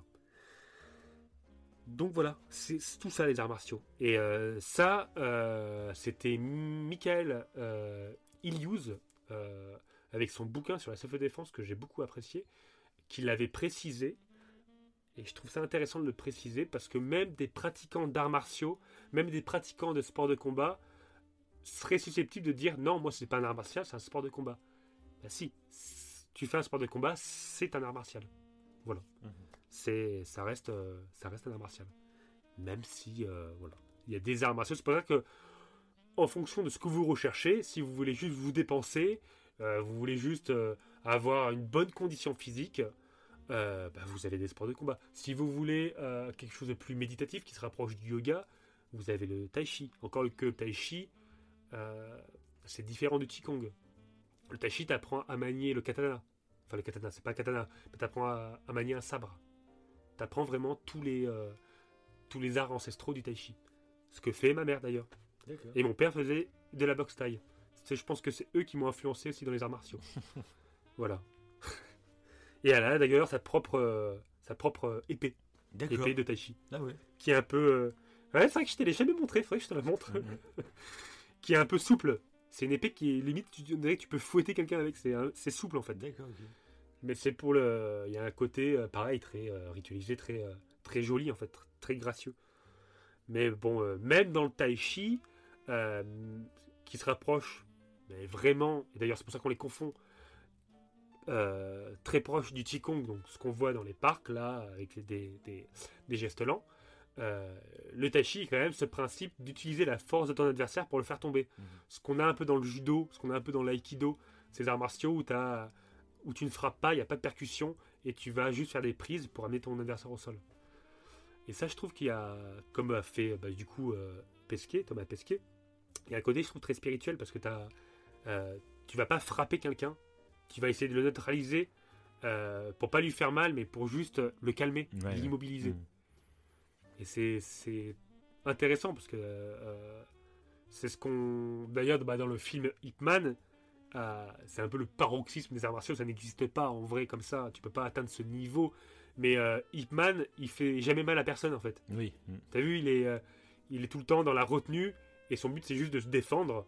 Et, et de limite, il contre-attaque même pas. En fait, Mhm. il fait que se défendre et il attend que son adversaire se fatigue ou il lui fait comprendre qu'il est plus fort Ouais, et de ce fait, la personne arrête. Mm. Ouais, c'est ça. Ça. Mais ça, c'est- purement ésotérique. hein, dans la réalité, ça se passe pas comme ça. Malheureusement. Et du coup, euh, pour rentrer en détail, euh, et c'est là que les études scientifiques sont euh, curieuses et intéressantes, on va parler du travail interne, justement. Donc, on parlait du tai chi, du qigong. Et moi, dans les arts martiaux, euh, tout le côté ésotérique, je dis pas que j'aime pas ça, euh, mais tout ce qui est au niveau. euh, on, en parle souvent dans la médecine chinoise, d'ailleurs, qui est encore taoïsme, que le, corps humain serait traversé par un flux énergétique et que ce flux, et on le voit dans les films asiatiques tels que Tigre et Dragon, quand tu maîtrises ton chi, ce fameux flux, tu peux limite voler dans les airs, Ouais. tu peux pousser quelqu'un à distance, c'est totalement exacerbé, tu sais. Ouais, Tout la ça- force, la force dans Star Wars. Quoi. Ouais, bah oui, justement, c'est la force de Star Wars, c'est ça. Et euh, tout ça, bah, euh, c'est quelque chose euh, de, que je, je- je n'y crois pas. hein, voilà. Bah, après, ça- on peut parler de magnétisme, on peut parler d'autres choses. Et je vais parler d'un cas un peu intéressant, d'ailleurs, après coup. Mhm. Mais euh, moi, ce qui m'intéresse dans les arts martiaux, c'est vraiment le côté plus peut-être euh, euh, cartésien, même si j'aime pas trop ce mot, mais plus scientifique. Mhm. Et du coup, j'ai trouvé des données. Et, tu, et on se rend compte, en fait, maintenant, euh, que justement, le tai chi a réellement des bienfaits. Mhm. Il existait, en fait, des études un peu isolées, des études en Chine sur le tai chi. Mais tu dis, c'est peut-être biaisé. Hein. L'intérêt, justement, d'une étude scientifique, c'est qu'elle soit répliquée dans différentes parties du monde. Comme ça, on est sûr, euh, que ce soit en tant que scientifique et nous, en tant que, bah, que citoyens, euh, que c'est vrai, enfin que ça se rapproche de la réalité. Mhm. Une étude euh, isolée dans un coin elle peut être biaisée, biaisée dans le sens où la personne euh, bah, s'est trompée dans, les, dans la démarche scientifique, et c'est faux en fait. Euh, c'est pas parce qu'une étude sort euh, qu'elle est forcément vraie, tant qu'elle n'est pas répliquée, Oui, méfiez-vous. Peut-être du hasard même. C'est pour ça que... Mm. Oui, tout à fait, voilà, c'est ça. C'est pour ça que des fois, d'ailleurs, euh, c'est un argument qu'on entend souvent. Oui, on fait un petit peu d'esthétique aussi dans le podcast art martial. Mais euh, de dire que la science, euh, ça change tout le temps et qu'une étude qui a été publiée, pu- pardon, publiée il y a 5 ans, euh, bah maintenant, on la remet en cause, elle est fausse. Mhm. Mais c'est parce que c'était une étude qui n'a pas été répliquée Oui, bien sûr. assez, du moins. Et là, justement, c'est une méta-analyse qui a été réalisée sur le tai chi. Ça veut dire quoi? Ça veut dire qu'il y a eu 24 études euh, répliquées et regroupées pour, euh, pour justement expliquer les bienfaits qu'apportait le tai chi. Mhm. Et du coup, euh, on les a. Donc ça réduit le cortisol, le cortisol, qui est l'hormone du stress. Mhm. Et de ce fait, ça réduit les maladies cardiovasculaires. Donc euh, les taoïstes qui cherchaient l'immortalité, eh ben, ils avaient un petit peu raison. Ils avaient un petit peu raison euh, euh, dans le sens où euh, euh, réduire ton taux de cortisol bah, réduit donc des maladies potentiellement cardiovasculaires et bah, te permet d'augmenter évidemment ton espérance de vie. D'accord. Mais pas bah, que. Ouais, après, ça, c'est du sport, quoi, finalement. Voilà, exactement. C'est le sport, ouais. Ouais, mais encore que euh, le tai chi, justement, euh, t'es pas, c'est pas comme euh, par exemple la course ou les sports de combat. Mhm. Je sais même pas si on peut le considérer vraiment comme un sport parce que tu vas pas transpirer, tu sais. Mhm. Tu vas, tu vas, c'est très lent. Euh, là, on parle vraiment du du qigong. hein. Mhm. Il y a des travails internes et le travail interne, c'est tous les mouvements sont extrêmement lents et sont extrêmement méditatifs presque Mhm. mais t'as pas de, de travail externe, j'ai envie de dire. T'as pas de travail où euh, tu vas euh, te performer au niveau physique. Mhm. C'est voilà, c'est pour ça que parfois, bah, ceux qui font du tai chi et tout, euh, euh, bah, ils ont pas une euh, ils ont pas de condition physique peut-être d'un combattant de MMA Ouais, qui est sûr. sculpté comme je sais pas quoi, on dirait des gladiateurs les mecs. Mhm. Mais parce que bah, bah, déjà les combattants de MMA font de la muscu aussi à côté, ils font de la prépa physique. hein. Euh, mais voilà, c'est différent, c'est vraiment un travail euh, un peu comme le yoga. Voilà, Mhm. le gars qui est très lent. euh, et, et du coup, ça serait aussi bon contre l'arthrose. Ouais, bien sûr. ouais. Donc, euh, bah, les personnes âgées qui en font, bah, continuez. hein. C'est Ouais, vraiment c'est ça. De toute intéressant. façon, il faut, parce qu'à partir d'un certain âge, de toute façon, il y a beaucoup de sports qui sont trop violents. Euh, rien que la course à pied, hein, Ouais. plus tu vieillis, plus tu peux vraiment te faire mal euh, aux articulations. Il y en a beaucoup qui ont mal aux genoux, par exemple, euh, en prenant de l'âge. Et c'est vrai que C'est vrai continuer à avoir. C'est pas pour ça qu'il faut arrêter totalement en plus le sport. Quoi.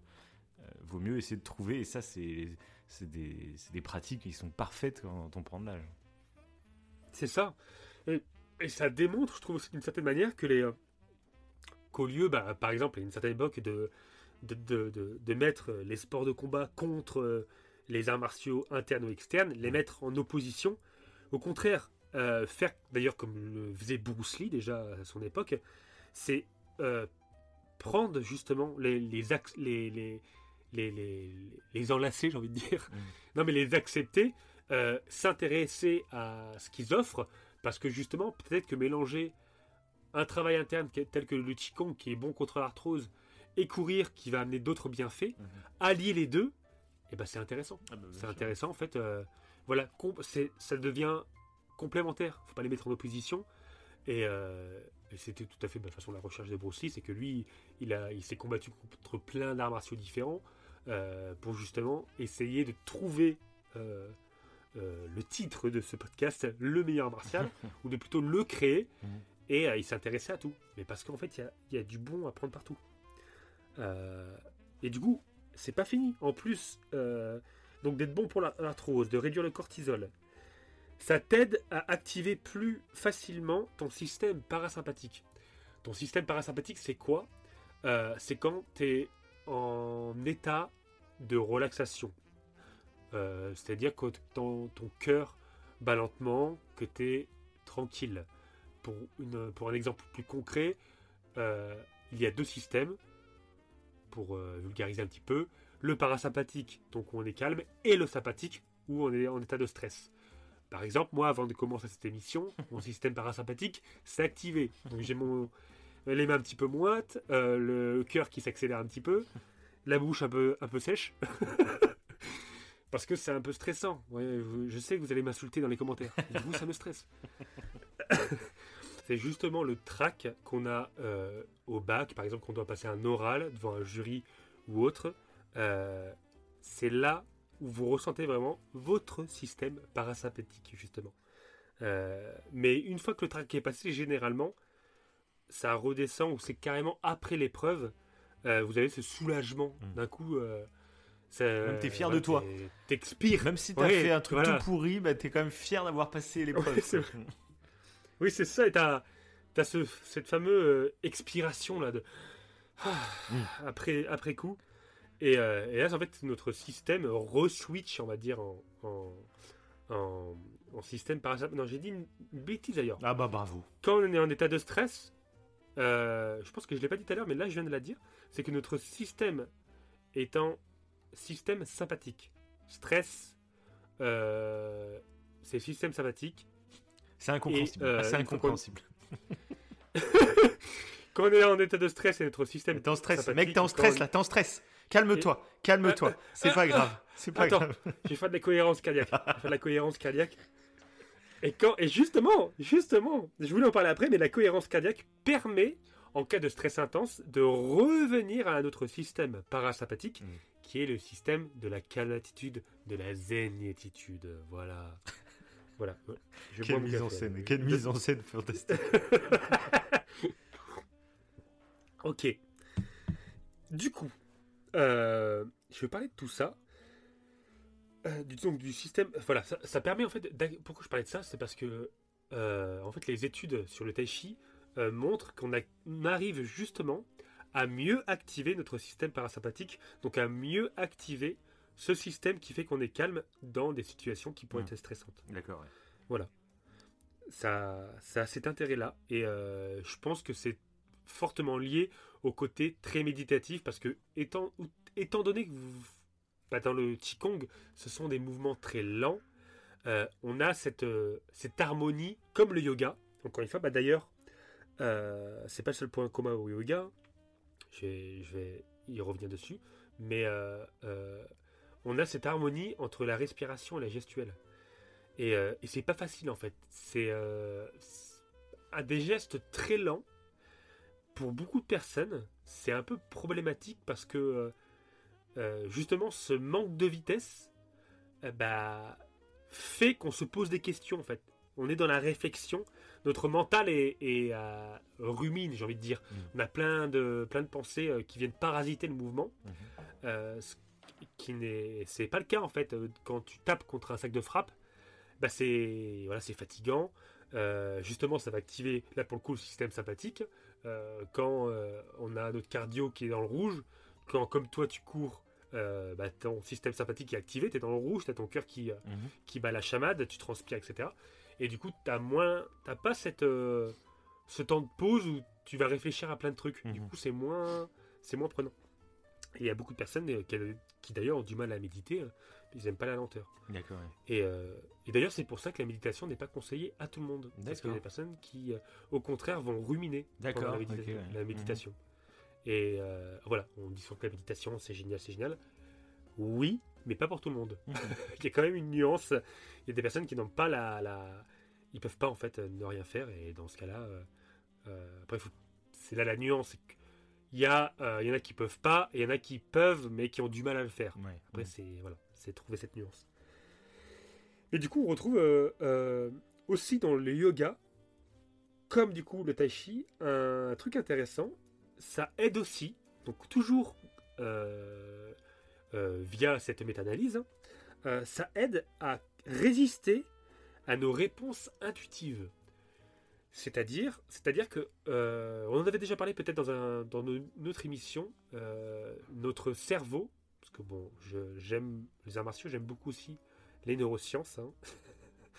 Et euh, d'ailleurs, les deux s'imbriquent, je trouve, de façon intéressante. Ouais. Euh, et là, c'est l'exemple parfait.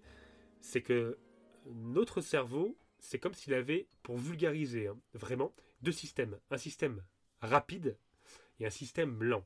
Dites-vous que le système lent, c'est notre conscience. Et la conscience, je pense que vous vous rendez compte, elle est déjà extrêmement rapide. Mm. Euh, quand vous pensez, c'est immédiat. Vous n'avez pas l'impression qu'il y a un temps de latence. Ouais. Euh, pourtant, c'est le système lent. Mhm. Avant cette pensée, il y a ce qu'on appelle le système rapide, et tout se fait de façon inconsciente, où le cerveau a déjà euh, véhiculé tout un, tout un échantillon de plein de mots avant qu'un mot sorte de votre bouche. Mhm. Là, quand je vous parle, euh, ma phrase, à la limite, elle, est tournée en boucle euh, dans mon système euh, dans mon système 1 Mhm. plein de fois, mais on s'en rend même pas compte, c'est impressionnant. Et, et c'est ça, en fait, ce système 1, c'est lui qui véhicule les biais cognitifs, et euh, c'est-à-dire que c'est lui aussi qui est responsable des euh, a priori, j'ai envie de dire. Par exemple, euh, vous vous baladez dans la rue, ou euh, pas, pas forcément les a priori, je vais prendre un, un exemple peut-être plus parlant et plus concret.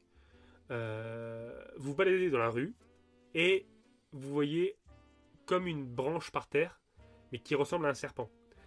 Et vous n'avez pas le temps en fait de réfléchir. vous allez sursauter. Ouais, Vous allez faire un pas en arrière. C'est ça. Voilà. Et là, c'est quoi qui va s'activer? C'est votre système 1, c'est le système rapide. En fait, euh, le temps de la réflexion. Voilà, c'est ça. Il n'y a pas de temps de réflexion, c'est un réflexe.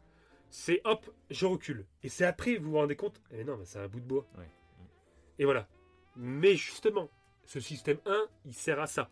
Il sert à, si c'était réellement un serpent, un serpent extrêmement venimeux, bah, autant que votre système 1 soit euh, parfaitement efficient pour que justement éviter de, bah, voilà, de, vous faire mordre ou quoi. Mm. Donc il a un intérêt, évidemment, ça a un intérêt. Euh, ça, ça date de nos ancêtres, il est toujours encore présent, mais pour d'autres raisons aussi, qui là sont plus embêtantes, euh, telles que... euh, bon, après ça va être plus compliqué de donner d'autres exemples, mais si je peux donner un exemple, vous allez rencontrer quelqu'un dans la rue, pour le coup, un humain, et admettons, il a un- un- une cicatrice sur le visage. Et euh, là, de suite, vous allez avoir un, bizarrement, comme un, un recul. C'est le système 1 qui va vous activer ça. Il va vous inspirer de la peur. Mhm. Alors qu'il n'y a aucune raison rationnelle, en fait. Euh, euh, la personne, d'ailleurs, ça se trouve, ça a été une victime de quelque chose. Oui, ça se trouve, elle est née comme Mhm. ça. Voilà. Mais surtout, oui, voilà, c'était au contraire, c'était une victime. C'est elle qui s'est fait agresser, c'est pas du tout un agresseur. Pourtant, vous, votre système 1, bah hop, ce- voilà. Et le truc, c'est qu'il y a certaines personnes qui vont s'arrêter sur cette, sur cette intuition, cette intuition que cette personne est malveillante, et ça va rester en eux. Et euh, J'avais vu une c'est vidéo limite en plus euh, qui était très intéressante. Ouais. Je me rappelle plus comment il s'appelle. Tu sais, c'est le mec qui, a- qui est maquillé en, en clown, euh, qui fait des vidéos sur YouTube. Je- c'est dommage, je me rappelle plus comment il s'appelle. Il avait fait une vidéo justement sur euh, l'intuition.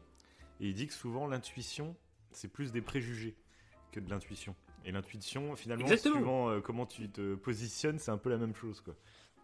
Euh, ouais, ouais, c'est exactement Sauf ça. qu'on lutte contre les Bah, préjugés, alors qu'on est, Oui. on, on a une société qui surestime l'intuition. Il y a beaucoup de gens qui sont fiers d'avoir des bonnes intuitions, alors qu'au final, c'est, ça peut être très négatif en fait.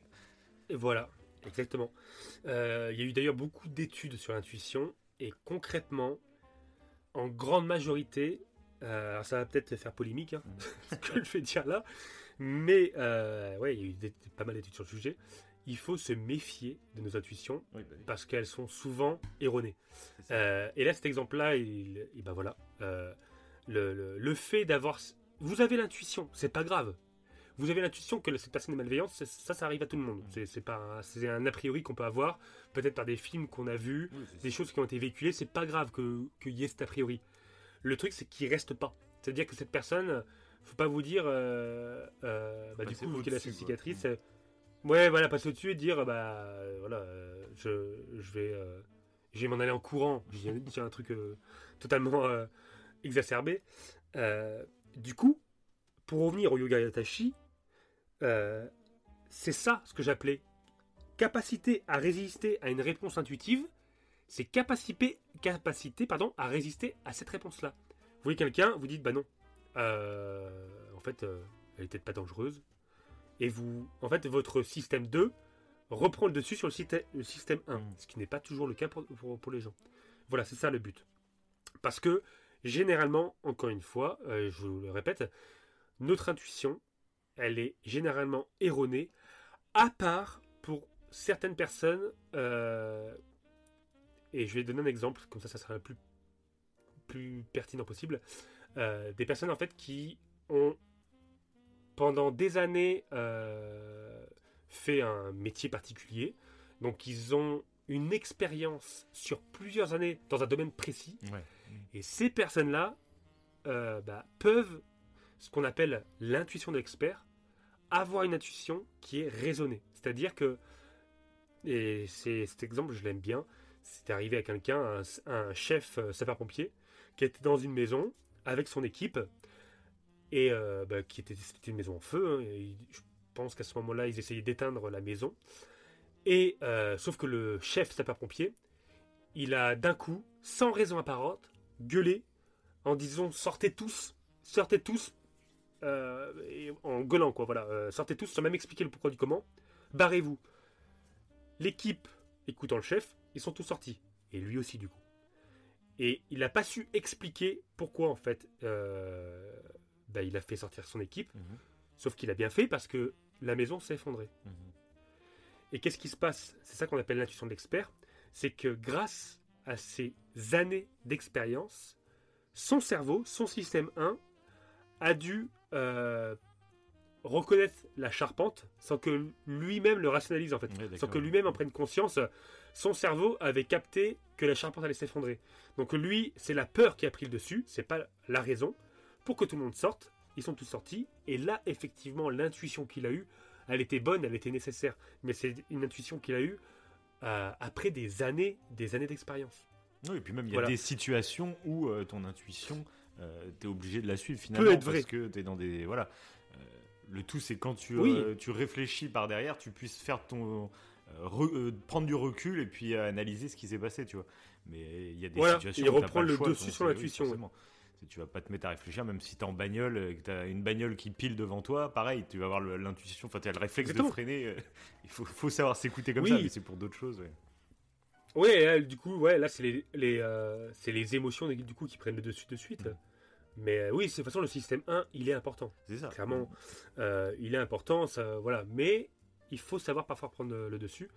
Et euh, parce que l'intuition est souvent erronée. Et euh, ou- outre, c'était l'intuition de l'expert qui, euh, qui est acquis au fil d'expérience. Et d'ailleurs, les combattants qui font beaucoup, ceux qui font des sports de combat, et qui ont fait beaucoup de sports de combat dans leur vie, ils ont justement un truc que des combattants débutants tels que moi n'ont pas, euh, c'est qu'ils arrivent à voir le coup à l'avance. Mhm. Ils sont capables à un mètre de distance, en fonction des mouvements de l'adversaire, voir s'il va lever la jambe, frapper le- du bras, etc. En fait, ils ont un visuel un peu plus ample sur la personne qu'un débutant n'a pas. Oui, c'est comme si un débutant en fait ne voyait que le buste et la tête, alors qu'un combattant expérimenté voyait tout le corps Mhm. et du coup avait beaucoup plus de facilité à anticiper le coup. Et on pourrait parler d'intuition parce qu'il a l'intuition qui va donner ses coups de jambe et du coup il va se préparer en conséquence. Mhm. Voilà, ça ressemble un petit peu. Mais voilà, donc ça, ça, ça a cet intérêt là aussi. Euh, euh, étonnamment, je trouve, le yoga et le tai chi. Et ça a aussi un, un autre intérêt qui est euh, bah, lié totalement à la méditation. Parce que la méditation, à la base, euh, c'est un peu de la méditation consciente qu'on a dans le yoga et qu'on a dans le qigong. Pourquoi consciente? Parce que euh, on n'est pas, c'est pas de la médita- méditation euh, bouddhiste euh, traditionnelle, on va dire, où on est assis en position lotus et on va limite chanter des mantras. ce qui peut être très bien, hein, mais c'est pas ça. La méditation consciente, c'est en mouvement, marcher dans une forêt en prenant conscience de son environnement extérieur, c'est de la méditation consciente. Mhm. Ça va vous focus dans l'instant présent. Mhm. présent. Et c'est ça, c'est le mot focus. En fait, ça va. euh, la méditation et donc le yoga et le qigong va. euh, comment dire Améliorer votre, votre focus. C'est-à-dire que vous allez pouvoir mieux diriger votre attention. Vous allez pouvoir maintenir cet état d'attention plus longtemps. Et euh, des stimuli extérieurs qui pourraient vous sortir de votre attention seront moins pertinents. Voilà. Après, et tu l'as précisé tout à l'heure, il n'y a pas que euh, les arts martiaux qui apprennent à être plus focus. Admettons, le- la musique, faire un instrument de musique, réaliser, enfin pratiquer plutôt un, intr- un- un instrument de musique, pardon, euh, permet d'être plus focus, Mhm. permet d'être plus concentré. Voilà. Et euh, c'est ce qui est recherché d'une certaine manière dans la méditation. Jouer à Elden Ring aussi. Jouer à Elden Ring, je trouve que Ah, ça t'aide. oui. Tu vois, ce serait intéressant parce que je pense vraiment il y a ce côté-là oui. où tu es vraiment dans l'instant présent oui. parce que t'as- tu, tu dois analyser un peu tout quand tu avances parce que tu- le danger peut surgir un peu de partout et, et ça t'aide vraiment. Et c'est pour ça, je pense aussi que ce jeu est très chronophage et que tu vois pas le temps passer. Es tellement euh, à l'intérieur grâce à ça euh, que tu, bah, tu vois pas le temps passer. Quoi. Donc c'est.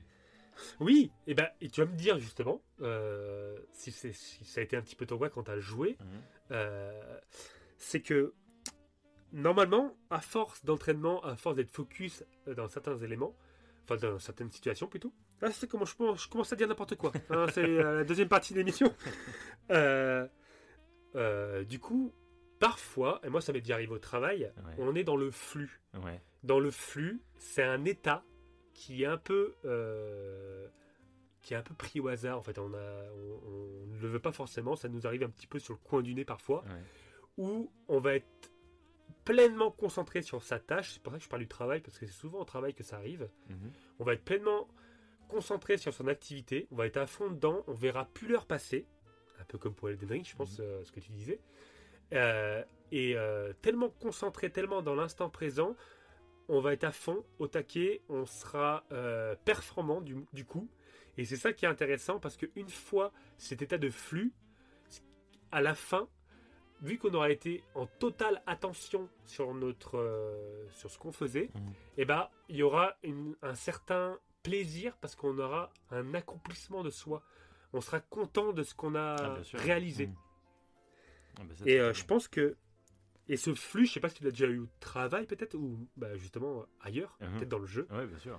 Mais ça.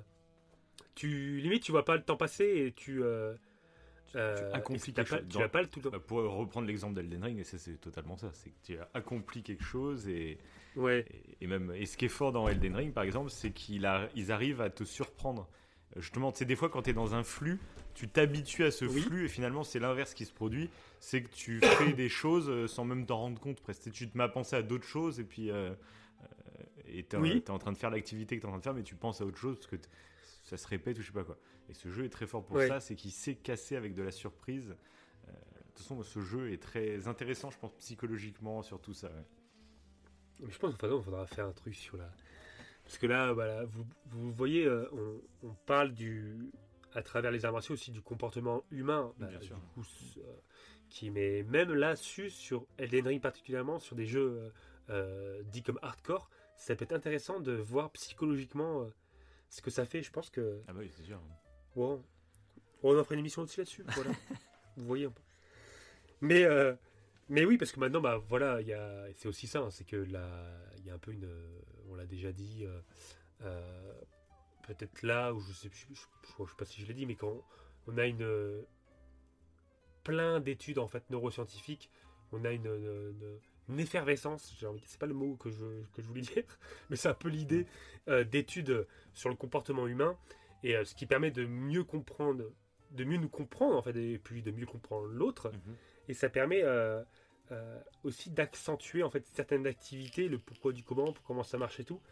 Et c'est ça que j'adore aussi dans les arts martiaux, c'est qu'en fait mes, ma, ma- j'ai envie de dire ma passion un peu des neurosciences et les arts martiaux, euh, ça se, ça s'imbrique. Ah, Euh, bah, ça, et là, Mm. C'est- tu vois que ça, ça apporte quelque chose là en- mentalement. Ouais, Ouais, c'est sûr. je trouve. Et, euh, et souvent d'ailleurs dans le, dans, j'en aurais fini sur le travail interne dans les arts martiaux, mais on parle souvent donc de l'énergie et euh, souvent ce qui est véhiculé c'est que cette énergie euh, qui circule dans notre corps elle est liée au souffle. Il y a un, un- une, une harmonie entre les deux. euh, limite, il y a, les deux sont associés. Le travail du souffle dans les arts martiaux permet euh, d'augmenter l'énergie de ton corps pour être après plus fort. C'est ce qu'on disait, ce qu'on voit un peu dans les, dans les mangas, dans Dragon Ball Z, Ouais, ça devient sûr. carrément des boules de vœux. Il y a ce truc-là.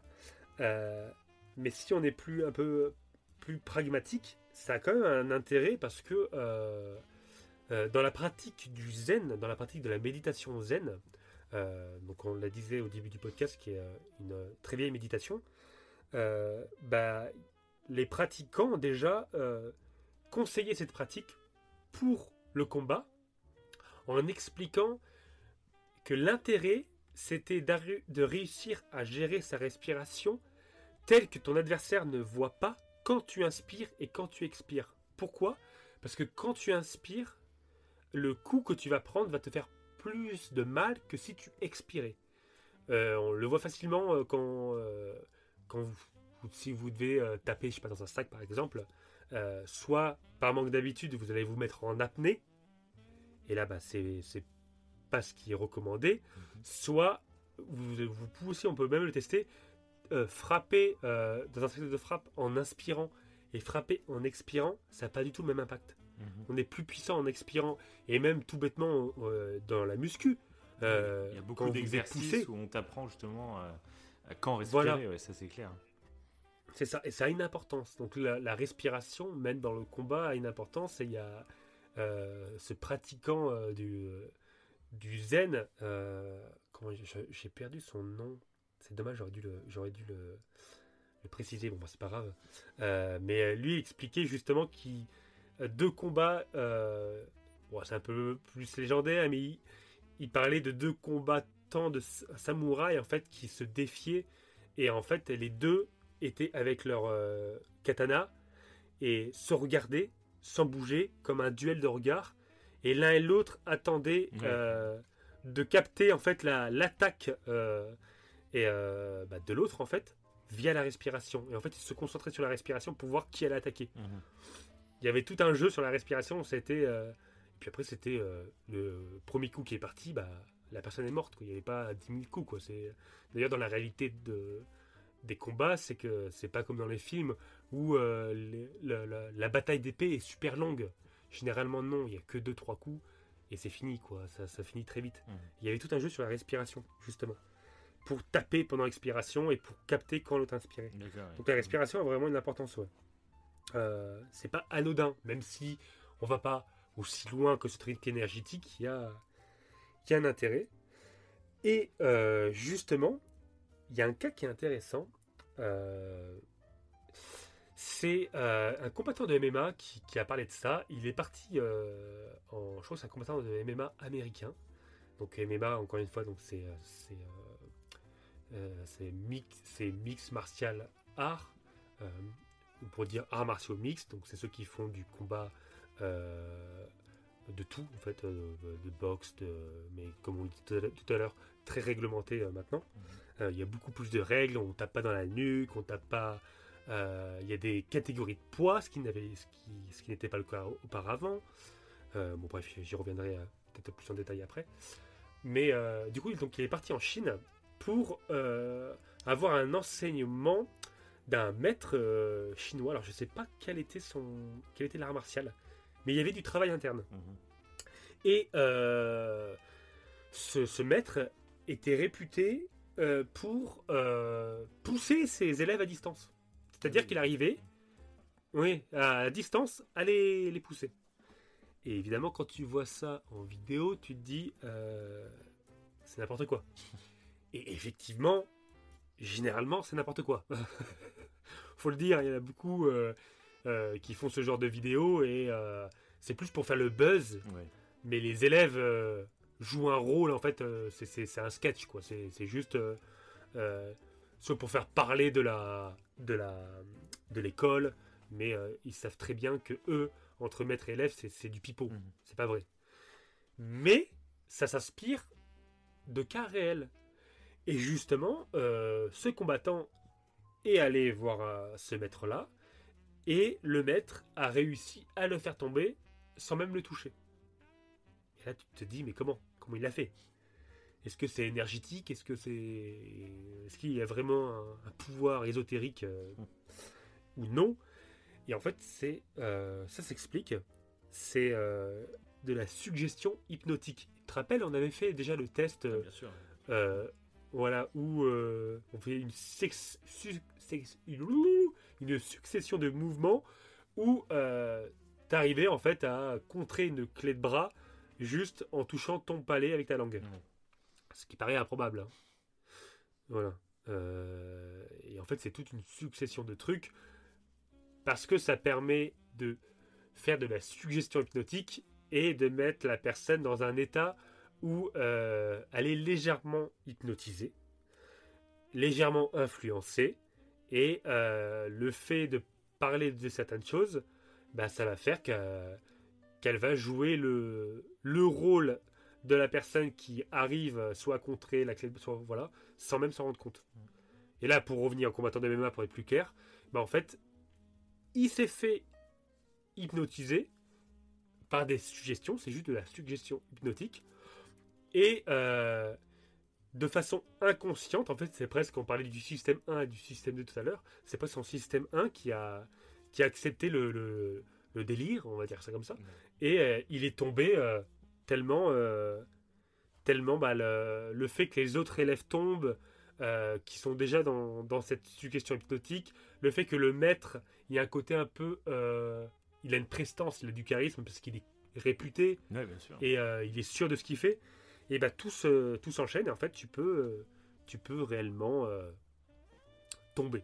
Voilà. Peut-être que c'était un combattant de MMA qui était très sensible à l'hypnose et que ça marcherait pas avec un autre combattant de MMA. Et évidemment, ça marche pas dans la rue. Parce que dans la rue, euh, si tu veux te défendre avec cette idée de pousser quelqu'un à distance, ça ne marchera pas. Oui, mais c'est comme l'hypnose. Quelqu'un qui se fait hypnotiser, c'est par Voilà. heures de rue. S'il n'a pas envie d'être hypnotisé, il se fera pas hypnotiser. À fait. besoin d'être euh, voilà. Dans un, dans un confort, ouais. D'avoir confiance en l'autre, etc. Et c'est le cas, en fait, c'est ce problème, si on peut dire ça comme ça, c'est ce, ce- cette ambiance qu'il y a en fait entre les élèves et le maître, Mm. Euh, et surtout euh, dans les pays asiatiques où il y a vraiment une, il y a une hiérarchie qui est importante, euh, où le maître a vraiment une prestance Oui, par rapport sûr, aux élèves. oui. Et de ce fait, il y a cet effet un peu là, qui, qui, qui- qui est quand même rarissime. hein. Mhm. Mais ce qui peut être dangereux, c'est que le maître lui-même peut croire qu'il a des pouvoirs. ça, et puis hein. ils s'en servent après euh, dans un délire, voilà. euh, ce- dérive sectaire de ouf quoi. Ouais, aussi, tout à fait, ouais. Ou euh, il peut croire à tort qu'il va pouvoir s'en servir dans la rue. Ouais. Et oui ça aussi, oui, pas. tout bêtement. Oui, Mm.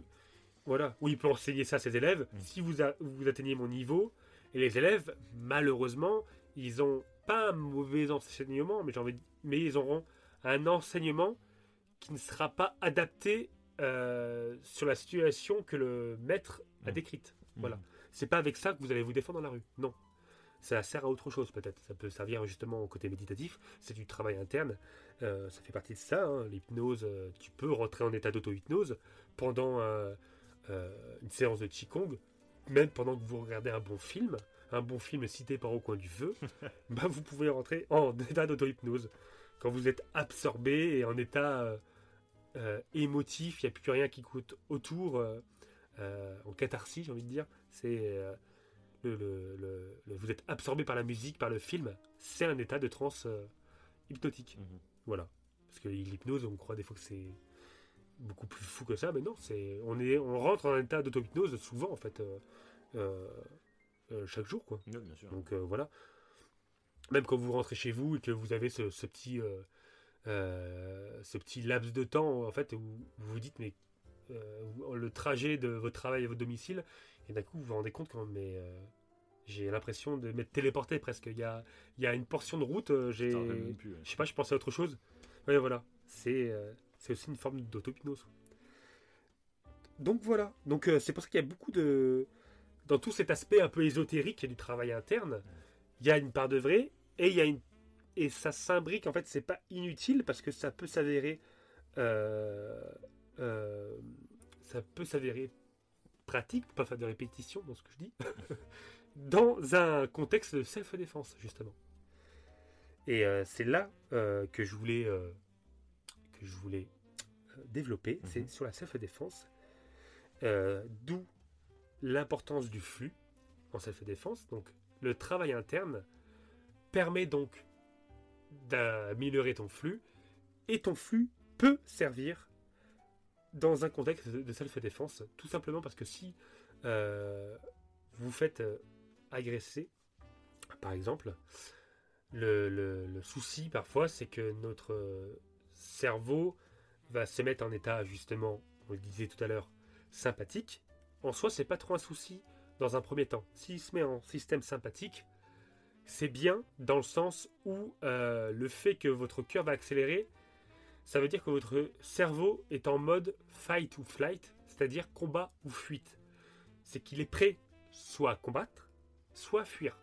Votre corps s'apprête à, s'engager pour une activité physique intense. Euh, si vous blanchissez, c'est parce que le sang va s'agglomérer au niveau de vos organes internes pour mieux vous protéger. Donc tous ces petits, euh, ces petits stress et qu'on a en fait des fois bah, quand on passe devant un, un public, hein, euh, on a notre cerveau se met en mode euh, fight or flight, c'est comme ça. Alors qu'il n'y a pas raison d'être agressé, mais il se met quand même comme ça. Là par contre, généralement quand c'est devant un oral, c'est un peu plus dérangeant parce qu'on n'est pas, le but c'est pas de combattre son public ou de le fuir. Et justement, c'est là que ça peut être intéressant euh, de revenir en système parasympathique. Et c'est là l'intérêt du travail interne. Par exemple, faire euh, le 4-7-8. C'est quoi le 4-7-8 C'est inspirer pendant 4 secondes, retenir sa respiration pendant 7 secondes et expirer pendant 8 secondes. Et faites ça plusieurs fois de suite. Et en fait, vous allez baisser votre rythme cardiaque. Et de ce fait, vous allez revenir euh, au système parasympathique à un, à un état plus calme. Ça, cet intérêt-là et euh, le fait de travailler, de gérer sa respiration quand vous faites du travail interne, et ben ça, ça permet de faire ces techniques-là avec beaucoup plus de facilité. Parce que même si on le fait, même pour dormir, d'ailleurs, si, vous avez clair. du mal à dormir, Moi, ça marche. je euh, le fais de temps en 4-7-8. temps des, des auto-hypnoses c'est pour m'apaiser, euh, pour dormir, et Mhm. ça, ça revient à chaque fois. Ouais, bah oui, c'est ça, le 4-7-8, c'est, ouais, ça commence à être assez connu. euh, euh, ou la cohérence cardiaque. Cohérence cardiaque, c'est connu aussi dans la self-défense maintenant. C'est, euh, par exemple, vous pouvez visualiser dans votre tête un carré et euh, 4 secondes, vous remplissez la barre gauche du carré en inspirant. Après 4 secondes, vous retenez votre respiration, ça remplit la barre basse du carré. Après, vous expirez, les 4 secondes remplies, enfin, il y, a un- il y a un délai entre la, visualisa- la visualisation pardon, et, la, co- et ce, ce principe de 4 secondes j'inspire, 4 secondes je suis en apnée, 4 secondes j'expire, 4 secondes je suis en apnée, et ça pendant 3 minutes. Ce qui permet euh, de garder un, un rythme cardiaque ultra stable, ultra régulier. C'est une autre technique. C'est pas forcément pour se calmer, c'est pour garder un rythme cardiaque euh, totalement régulier. Qui peut, qui peut être tout aussi intéressant. Euh, parce que, encore une fois, pour revenir à l'agression, là, le but, c'est de se calmer, mais pas trop. Parce que, comme je l'ai dit, l'intérêt euh, euh, du cœur qui bat, c'est que le, le- sang qui s'agglo- qui s'agglomère au niveau des, organes internes, etc., ça vous permet d'être prêt en cas d'agression. Donc le but là, c'est pas non plus de, de revenir à un état de calme-attitude. Euh, faut l'accepter en fait, cet état, de, cet état de stress, parce qu'il peut vous apporter quelque chose. Euh, il peut, la montée d'adrénaline va faire que vous allez avoir moins mal, moins mal, et vous allez être un peu plus euh, percutant. Donc faut l'accepter. Il y a même des coachs de self-défense qui apprennent à switcher, Mhm. c'est-à-dire pas à être calme, mais à laisser la bête sortir de. de... Il y a des personnes en fait qui ont, qui ont du mal à s'énerver, par exemple. Qui ont du mal, à- en cas d'agression, ils vont rester euh, calme, et ils vont pas switcher, ils vont pas laisser entre guillemets cette bête sortir Mhm. pour pouvoir se défendre. Et il y a des coachs qui apprennent justement le switch, c'est être dans un état calme ou dans un état euh, de fight ou flight, de combat ou fuite. Voilà. Mais le problème parfois, c'est que cet état de, euh, de stress fight ou flight, il est trop important. Et euh, il peut amener certaines personnes à être immobiles. Je crois que c'est le pire en fait. Vous êtes immobilisé devant, devant- devant l'agresseur et, euh, et vous, vous ne bougez plus en fait. Et ça, encore une fois, c'est un. euh, ça qui est fou, je trouve, encore une fois, c'est que c'est un truc qui reste de nos ancêtres à l'époque, à l'époque de la préhistoire. C'est les, ce, ce- technique-là servait. Le fait d'être immobile, d'être paralysé, pas devant un agresseur, mais devant un prédateur, un animal, bah, faisait que l'animal détournait son regard de vous. En fait, il vous laissait parce qu'il voit que la proie ne bouge pas Mhm. et du coup s'en va. Et d'ailleurs, il y a encore des animaux qui l'utilisent. Voilà. Et, euh, et ça marche encore maintenant avec certains animaux. Bah, le T-Rex, Euh, par exemple. Avec le T-Rex, ça marche très Le bien. T-Rex, oui, tout à fait, qui est encore. euh, Oui, bah oui, il y, en a, il y en a un peu partout. il est un petit peu partout. Non, mais c'est vrai, dans Jurassic Park, en plus, c'est ça. C'est qui, bah, alors lui, c'est plus relié à la vue, où il voit pas les. Je sais même pas si c'est vrai pour le vrai Oui. T-Rex, quoi, mais. Non, c'était pas vrai, ouais. Ouais, c'est ça, ouais. C'était pas vrai.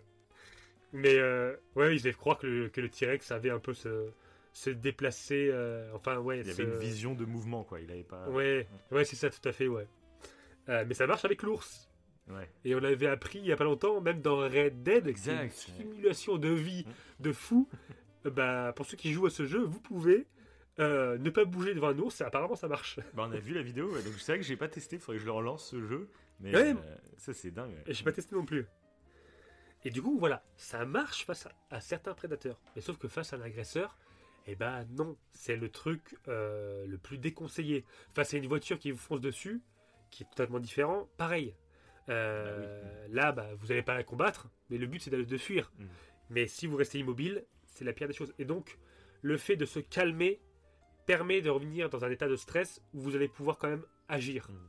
Et ça, c'est intérêt-là. Parce que c'est vrai qu'être paralysé de peur, c'est la pire des choses. Voilà, mais c'est pour dire que le travail interne peut s'adapter du coup à la self-défense. Et du coup, la self-défense, contrairement euh, au sport de combat et aux arts martiaux, euh, au kung-fu qu'on voit dans les films, où souvent il y a un éventail de coups énorme. En fait, on voit que les, les, les- les personnes euh, combattent avec euh, une multitude de coups différents et effectivement, art- euh, enfin, esthétiquement, artistiquement, c'est extrêmement joli à voir. C'est superbe. Mais justement, là, on est dans le côté art, on n'est pas dans le côté martial. Mhm. Dans la réalité des choses, et ben en fait, euh, on apprend en self-défense à faire une combinaison que de trois coups et c'est tout. Mhm. Il faut le répéter, le répéter. C'est extrêmement euh, euh, bah, réver- réverbatif. Mhm. Réverbatif. Je, je ne sais pas si je, je l'ai bien dit, mais c'est euh, c'est répétitif. Voilà, c'est répétitif. Et voilà, c'est voilà, faut pas, faut faire que ça, que ça, que ça. Et c'est comme ça qu'il faut faire justement aussi en situation de stress. On apprend même à se mettre en situation justement euh, où notre système est en mode système sympathique avec le cardio à fond, euh, limite à 140 battements par minute au niveau du cœur. Ça permet de se contrôler avec des, un cardiofréquence-mètre. Maintenant, on en est là. Il y a- on utilise aussi beaucoup la technologie.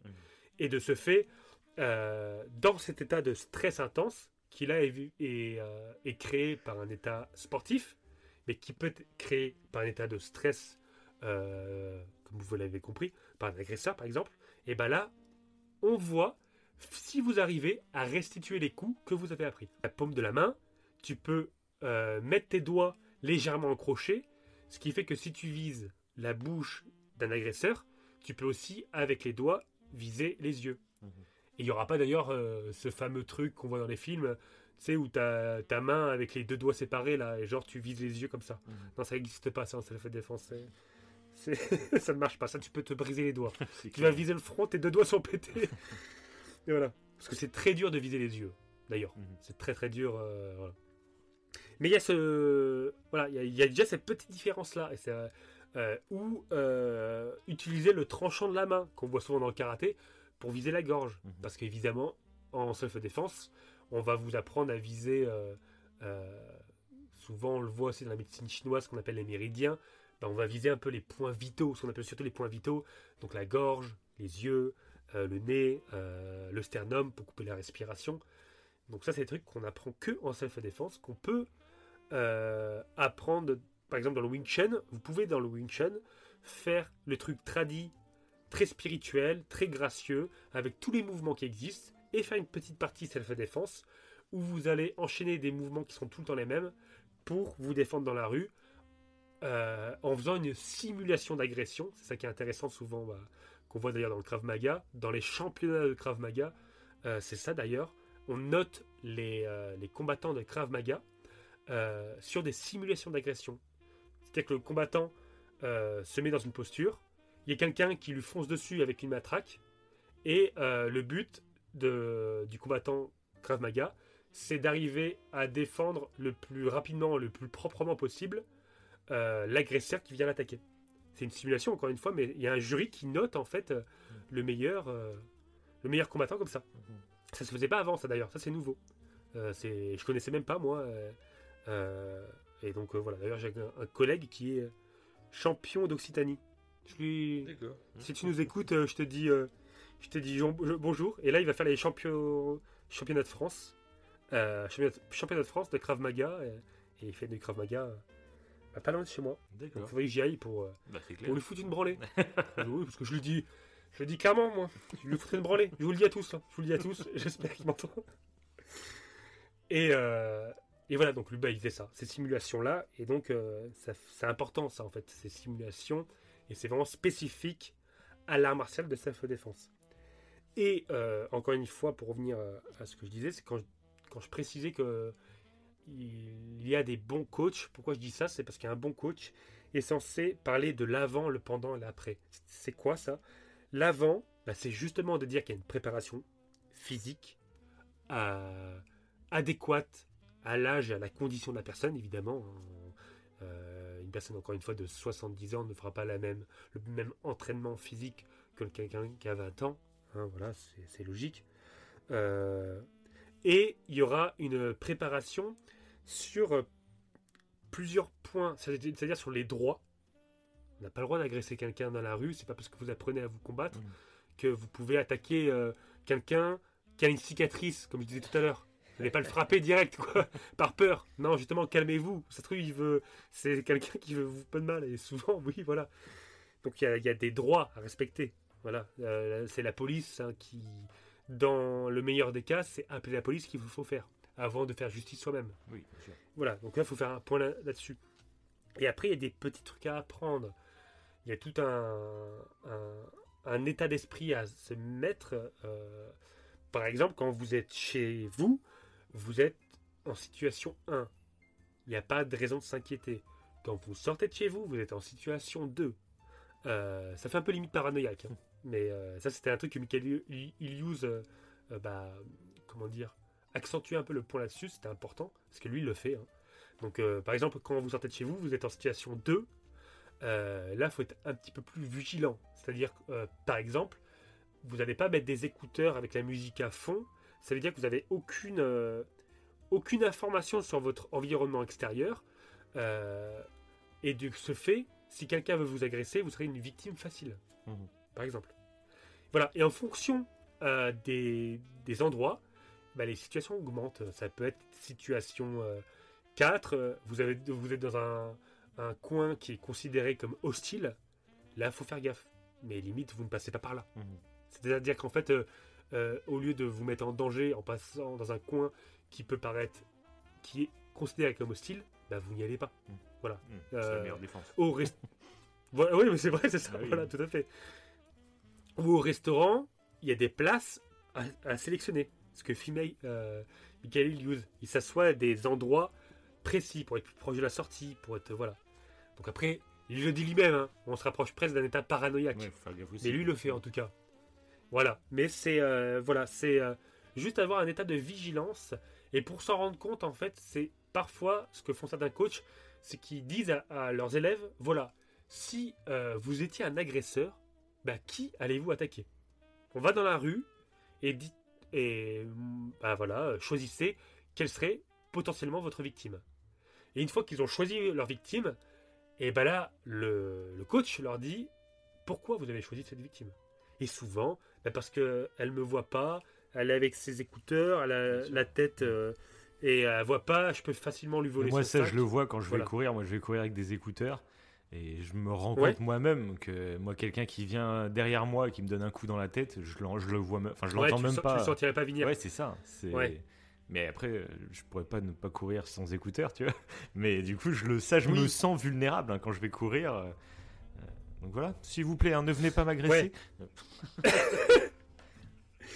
Ah oui, c'est vrai que c'est oui. Euh, on a beau le savoir, mais moi je le sais, c'est pas pour autant qu'on va. Euh, Il y a des situations, bah si, t'as envie d'écouter ta musique, t'as envie de. Ouais, bien sûr. Mais bon, après, ça peut être intéressant, euh, euh, peut-être plus pour une femme, parce que les femmes se font souvent malheureusement plus agresser que les hommes, euh, d'un point A à un point B, là pour le coup, faire gaffe à ça. Euh, et d'ailleurs, il y a- il y, a un truc intéressant, c'est euh, l'effet de foule. On parlait tout à l'heure du fait que parfois on est paralysé par quelque chose. Et il y a un effet maintenant qui, qui, qui fait parler de lui, qui s'appelle l'effet de foule. Euh, c'est par exemple quand euh, bah, vous êtes une femme, vous vous faites agresser dans un métro par quelqu'un. Si vous demandez à l'aide, personne ne va réagir. Mm. Et ça. Et même moi, hein, il y, a, il y a un moment, je- ça me paraît dingue. Alors, euh, mais en fait, ce qui se passe, et peut-être que je pourrais être attaqué par ce biais, c'est que tous les gens qui sont autour, c'est pas qu'ils veulent ne pas intervenir, c'est qu'ils se posent la question, en fait, euh, de savoir s'ils doivent intervenir, mais si cette personne qui est à côté d'eux va intervenir, si machin, en fait, tout le monde est en état euh, parfois de peur, Mhm. d'immobilité, mais parfois en état de questionnement, et euh, la personne, bah, si elle se fait voler quelque chose, bah, l'agresseur a le temps de faire tomber la personne, de taper la personne, de prendre le sac et de s'en aller. Mhm. Et tout ce laps de temps, personne n'aura réagi. Mhm. Parce que tout le monde sera en train de se dire, parce qu'en fait, euh, d'où le nom effet de foule, vu qu'il y a du monde, tout le monde attend que quelqu'un réagisse en premier, parce que tout le monde se pose des questions différentes. euh, voilà. Et c'est pour ça qu'une personne qui se fait agresser, par exemple, dans un métro ou n'importe, dans un milieu où il y a du monde, Mhm. on lui conseille de ne pas appeler à l'aide, mais de montrer quelqu'un du doigt. Quelqu'un qui paraît. euh, euh, vous n'avez pas montré la mamie qui Oui. est avec une canne, évidemment, parce que. À part si cache euh, l'experte en canne de combat, à court sur les murs et tout. c'est- peut-être ça peut, ça peut arriver, c'est rare quand même. Vaut mieux viser quelqu'un qui a une bonne condition physique, quelqu'un qui ressemble à Teddy Riner par exemple. voilà. Et de ce fait, en fait, ça va déclencher un autre phénomène. La personne va se sentir visée, va donc essayer d'intervenir, et euh, il y aura potentiellement un effet de groupe pour intervenir. Ça va casser cet effet de foule où tout le monde est un peu Hésite, paralysé ça, dans ouais. cet état- voilà dans ce système 1 en fait où euh, bah, on réfléchit trop même pas c'est même pas un système 1 c'est un état un peu bizarre où on Mm. est dans la réflexion et là tout le monde tout le monde va agir Il Voilà, y a un peu ce même ça, en truc fait. euh, dans mes formations euh, de premier secours, etc. Il y a un truc, c'est euh, pareil, quand il se passe quelque chose, il faut pas dire au secours, vaut mieux dire j'ai besoin d'aide. Et euh, justement, pour la même- un peu, pas les mêmes raisons, mais un peu la même chose que au secours, c'est peut-être tu donnes trop une alerte à un truc grave et ça peut paralyser les gens. Alors que Ah j'ai ouais, besoin d'aide, ouais. en fait, les gens, euh, ils vont accepter de t'offrir ton aide avant de réaliser ce qui se passe, tu vois, avant de savoir qu'il y a une urgence, etc. Et du coup, il y a, il y a plus de gens qui seraient aptes à venir. euh, voilà, ça c'est pareil Ouais. dans les formations. ouais c'est intéressant c'est presque la ça, ça fait penser un peu aux suggestions hypnotiques en fait la, la- les mots qu'on choisit Ouais, c'est ça. La- Il y a un qui est beaucoup plus positif que l'autre. mieux. Le haut secours, en fait, Ouais. c'est direct euh, négatif. C'est de l'urgence et, euh, et ça peut euh, bloquer Ok, certaines ouais. personnes. Alors que j'ai besoin d'aide. Ouais, euh, mais- voilà. Euh, ouais, voilà, ok, ouais. Admettons, la, euh, personne est isolée dans une rue où il y a personne, elle peut, elle peut, elle peut pas montrer du doigt quelqu'un. Bah ouais, c'est intéressant de savoir ça, de Mhm. dire que, de, au lieu de dire au secours, dire que j'ai besoin d'aide, c'est vrai. Et, et d'ailleurs, tu parlais des gestes de premier secours, mais euh, ça, ça fait partie euh, de tout l'après. On a tout le avant, donc euh, la prépa physique, enfin tous ces, tous ces comportements humains, les droits, etc. Mhm. Et on a tout l'après, justement les gestes de premiers secours et appeler la police. Si vous faites du mal à quelqu'un, bah, il faut connaître certains gestes. Si vous la blessez gravement, si elle, veut, euh, elle vous agresse avec un couteau, admettons, et, et, euh, bon, je vais dire quelque chose là-dessus, mais bon, admettons, elle vous agresse avec un couteau, vous vous, vous défendez, du coup elle se blesse, son couteau se, se rentre dans, dans la cuisse, Mm. voilà par exemple, euh, et elle, est, elle, est- elle tombe inconsciente, il faut pas lui retirer le couteau, il faut laisser le couteau pour pas qu'il y ait d'hémorragie externe, Mm. et il faut savoir comment la positionner, etc. Oui, après, oui, il faut appeler les urgences. ouais. Voilà, j'ai Vraiment pris le premier, secours et tout, mais- après, oui, c'est ça, exact. Donc, pour les gestes du premier secours, c'est tout ce qui concerne l'après. Appeler la police, c'est donc l'après. Et pour revenir un petit peu sur l'avant, il y a un autre truc qui est important, parce que là, du coup, je parlais du, du couteau.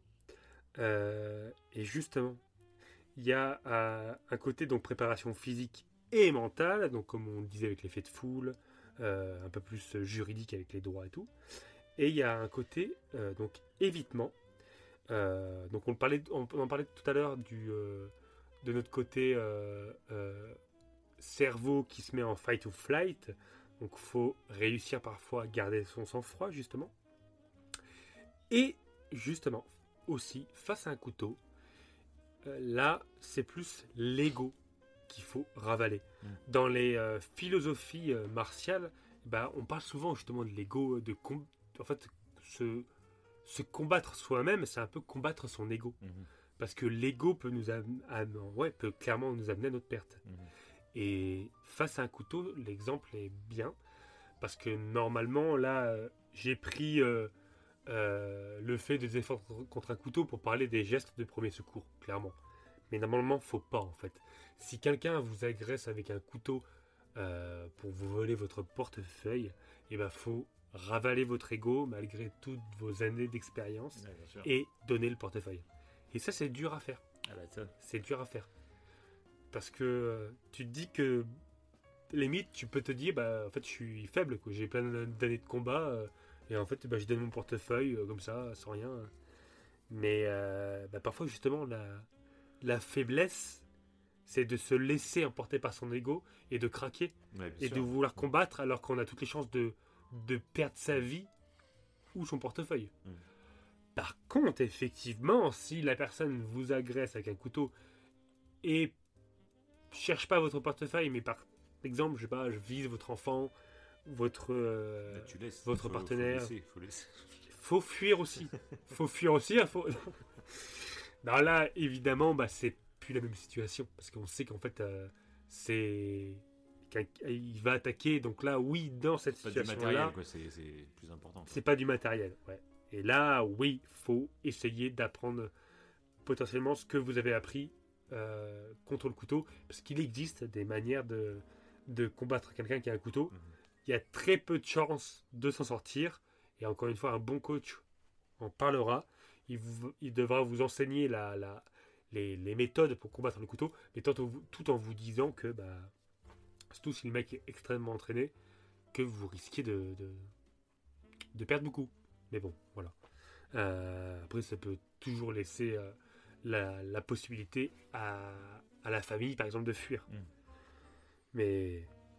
Et d'ailleurs, un truc qui peut être intéressant, c'est quand le combat s'engage. Donc, pour rester tout le temps dans l'avant, il y a une petite technique que j'ai pas évoquée. euh, c'est la rupture de pattern. Mhm. Et on, on- voilà. Et ça, on est encore dans le contexte de l'hypnose. Là, c'est plus de la conversation hypnotique. Euh, pourquoi? Parce que la rupture de pattern, c'est justement euh, casser un peu le, le- le- le- le cerveau de votre adversaire. Donc, vous allez voir, c'est pas non plus extraordinaire. hein. C'est juste gagner du temps. C'est-à-dire que l'agresseur a un couteau et veut potentiellement, euh, et c'est pour ça qu'il faut garder son sang-froid, veut euh, quelque chose de plus que votre portefeuille. Il veut attaquer un de vos proches, un ami, n'importe, bref. Et ben là, vous pouvez, admettons, encore une fois, il faut avoir un sacré sang-froid, mais lui, poser une question, par exemple. Comme, euh, mais t'as pas laissé le gaz s'échapper de chez toi? Un truc complètement incohérent. Mm. Euh, mais c'est toi qui j'ai rencontré la dernière fois. Et là, en fait, le, le- le mec va avoir une, euh, un bug. Mm. C'est ça la rupture de pattern, il va avoir un bug. Il, il- avant d'agresser la personne, il s'est imaginé tout un tas de situations. Si les gars, va réplique, ce machin, sûr, il, a, Mm. il a travaillé un peu son truc. Mais pas ça. Pas ce truc. Euh, vous pouvez gueuler, hein, faire par exemple. Admettons, vous pouvez faire ça. Et il va bugger. Et ce temps où il bug, là, vous pouvez, par exemple, taper, ce qui est conseillé parfois, tout dépend après de la distance de l'adversaire, mais euh, euh, taper avec re- votre vos pieds au niveau de- du couteau, Mm. et ça peut vous permettre de fuir à ce moment-là. Voilà. C'est juste gagner du temps, et on, on est encore de fight to flight. Là, le but, c'est pas de combattre, c'est de fuir, mais euh, de gagner ce petit laps de temps pour pouvoir fuir, et, et au moins que vos proches, par exemple, puissent fuir, ou euh, potentiellement, vous pouvez aussi bah, l'agripper. Parce qu'il existe des techniques, euh, soit comme je vous disais tout à l'heure, c'est de taper dans la gorge, etc. Et tout. Donc là, on est vraiment, on n'est plus dans l'avant ou dans l'après, on est dans le pendant. Il faut être rapide, percutant et viser les points faibles. Et euh, il y a des trucs qui sont très trash. hein. Vous allez viser la gorge, vous allez viser le sternum. Et il y a des trucs, si possible, qui sont un peu moins trash. C'est tout simplement une, un étranglement commando. Si l'étranglement, vous arrivez à le placer, en fait, vous pouvez endormir votre euh, agresseur.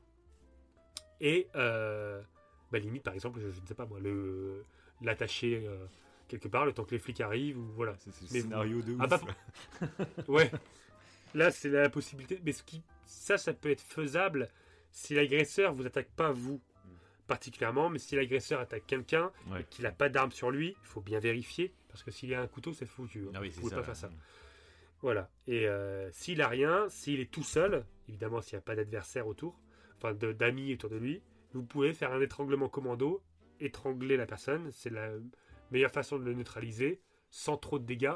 Pas trop longtemps parce que vous pouvez le tuer. Mm. C'est la voilà. Faut, faut, faut aussi avoir assez de sang-froid pour pouvoir lâcher prise hein, et pas rentrer dans un état de nerf intense. Mais voilà. Donc il y a plein de techniques euh, et je trouve ça très intéressant. Je pense que ça, ça doit être enseigné même aux enfants. Il y a des techniques qui existent. euh, euh, et euh, pas forcément de combat, mais juste si vous avez l'habitude que quelqu'un d'autre que vous aille chercher votre enfant à l'école, par exemple, vous pouvez donner un mot de passe à votre enfant. C'est-à-dire que si un jour vous demandez à quelqu'un de la famille, mais qui n'est jamais allé à l'école, que personne ne connaît, admettons que même votre enfant ne connaît pas, ou peut-être qu'il le connaît mais il le voit peu souvent, et ben vous donnez le mot de passe à cette personne, et euh, l'enfant doit dire ce mot de passe. Le but en fait, c'est que euh, l'enfant et la personne à l'école qui laisse l'enfant soit sûr euh, de laisser votre enfant à une personne bienveillante et que vous-même en fait vous savez que votre enfant il ira pas avec quelqu'un qui ne connaît pas le mot de passe. C'est tout bête, mais ça peut éviter les problèmes. Voilà. Ou euh, tout simplement que l'enfant sache comment appeler les secours. Mm. Ça peut servir. Voilà, c'était petite technique, mais ça, ça fait partie de la self-défense. Ça, ça va plus loin que juste apprendre à combattre. En fait, c'est tout un, un arsenal d'éventail pour éviter un combat, pour appeler les secours, pour voilà. Mm. Et c'est ça la réelle self-défense. Donc ça va assez loin. hein. Ça va assez loin. Donc voilà. Et pour aller encore plus loin, je peux vous conseiller Hygiène mentale, Hmm. qui lui vous apprend l'autodéfense intellectuelle. Qui est une autre façon de se défendre. Mais plus pour des euh, trucs euh, mentaux. Et c'est lui-même en fait qui parle d'autodéfense intellectuelle. Et j'aime bien ce terme parce que oui, euh, on avait fait une émission sur les sectes par exemple. Et bah, apprendre certaines techniques de manipulation, c'est aussi éviter un potentiel agresseur. Ouais, c'est oui. pas le même type d'agresseur qu'on parle, mais euh, c'est, c'est reste un- ça reste un prédateur aussi. Parce qu'il y en a qui sont, euh, voilà, qui sont plus euh, machiavéliques, on va dire.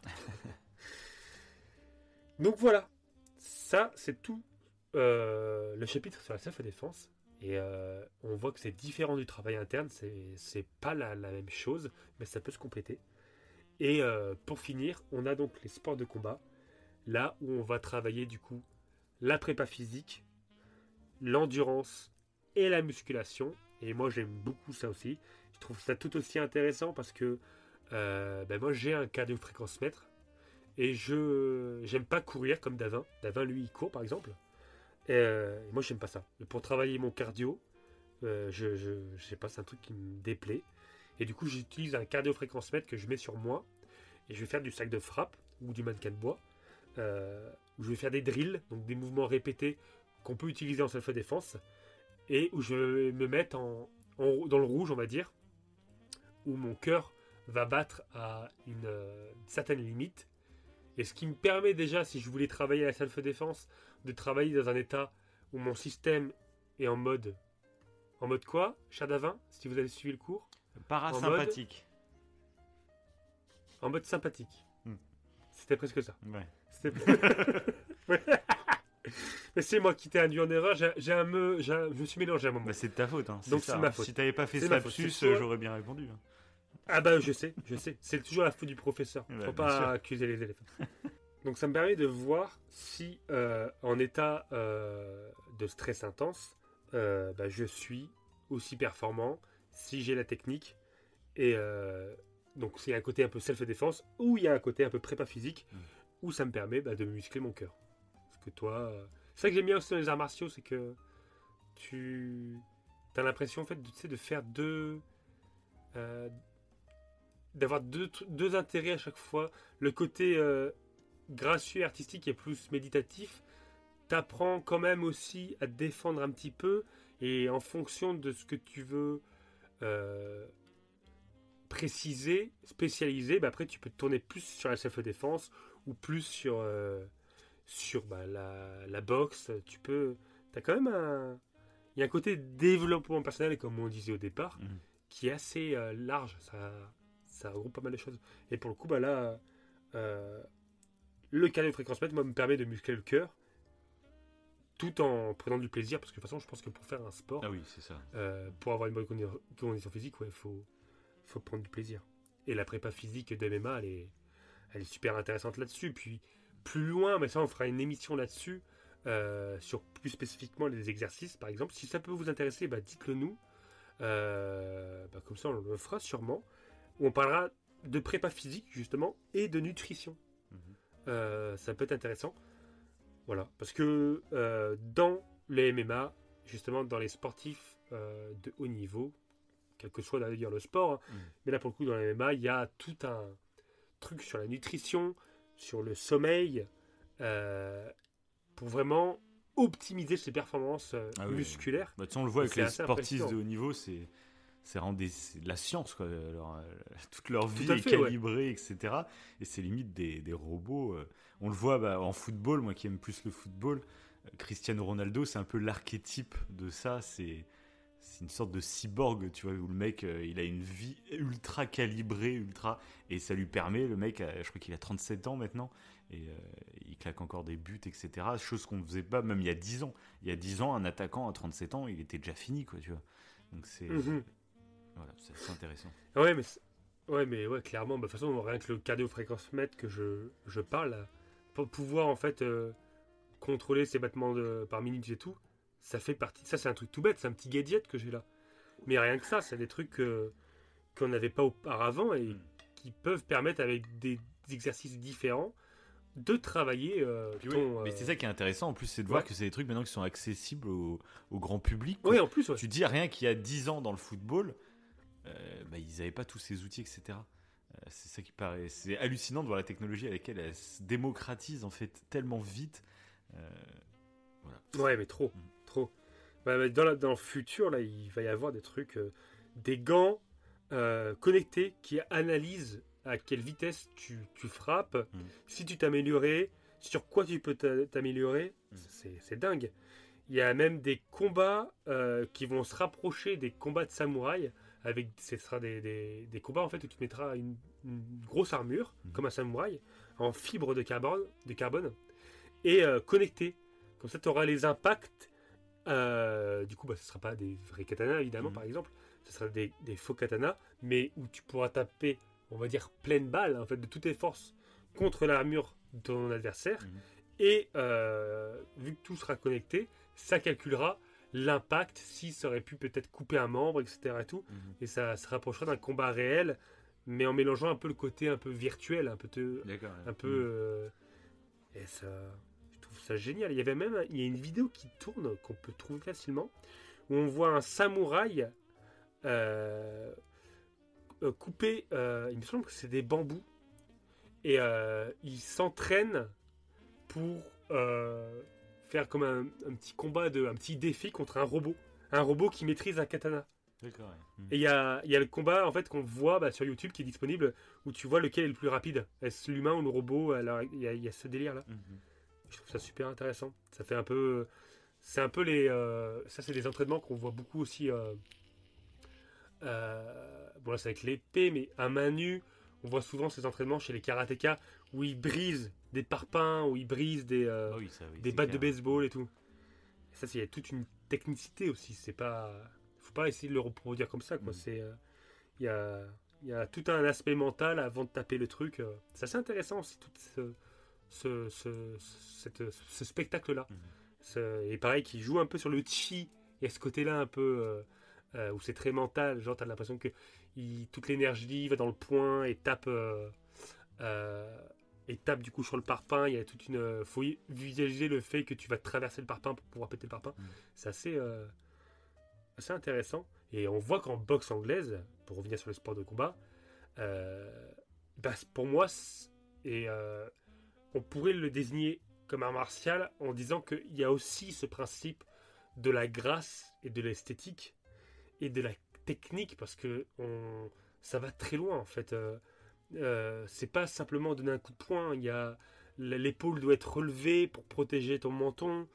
Il y a quand un crochet est envoyé, faut que ça parte de la jambe. Et là, on reprend presque ce système d'énergie, mais pour le coup, euh, se, se concrétise réellement. C'est-à-dire que euh, un crochet sans mouvement de hanche sera beaucoup plus faible en impact qu'un crochet qui vient de tout le corps. Oui, bien sûr. Et Mac Tyson, lui, euh, c'est ce qu'il utilisait. euh, il était petit et il utilisait euh, vraiment ses hanches, ses coups étaient. on voyait qu'il avait des déhanchés pertinents. Mhm. Et d'ailleurs, bah, pour vraiment approfondir ce truc, faut regarder l'animé Hippo Mhm. que tu n'as pas fini d'ailleurs, C'est clair. Mais- Mhm. mais qui est qui est top là-dessus, qui est top là-dessus. Et ça parle d'ailleurs du problème de nutrition chez les combattants, euh, parce que on- y, a- il y a un côté euh, très bien au niveau de la nutrition, au niveau du fait qu'il faut boire aussi. L'eau, c'est super important. Il faut bien s'hydrater, euh, que ce soit pour les, pour les fonctions cognitives et, euh, et euh, performances musculaires. Et d'ailleurs, la nutrition. euh, et je vais faire un, un petit article Wivo Cerveau là-dessus dans pas longtemps, là, sur la nutrition. Mhm. L'intérêt de la nutrition et le, et le cerveau. Euh, Je sais de quoi tu vas parler. mais il y a. pas que ça, pas que ça. Il y a deux, deux dessins, si tu veux, qui sont en projet. Et oui, je... Il peut être intéressant d'ailleurs, ce dont tu sais pour euh, le sport aussi. Et euh, et euh, il y a un côté un peu obscur hein, dans, le, dans les sports de combat de haut niveau, c'est euh, que la nutrition, parfois, souvent, il y a du cutting. Et euh, je t'avais envoyé un petit moment de ça sur Instagram, Paddy Pimplet, qui, on dirait un peu, il a une, il a une euh, tronche un peu de premier de la classe, avec des cheveux blonds, euh, coupés en bol et tout. euh. C'est un combattant totalement fou, on dirait le Joker, le mec. Et lui, c'est l'exemple typique, il fait du cutting à outrance.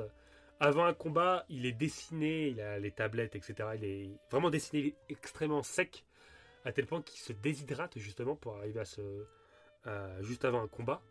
Alors que dès que le combat est fini, euh, bah là, il reprend une, une mauvaise alimentation, j'ai envie de dire, et il prend du poids, mais d'un pet. Il Mhm. reprend mais 20, 30 kilos, Putain. et il est que de gras.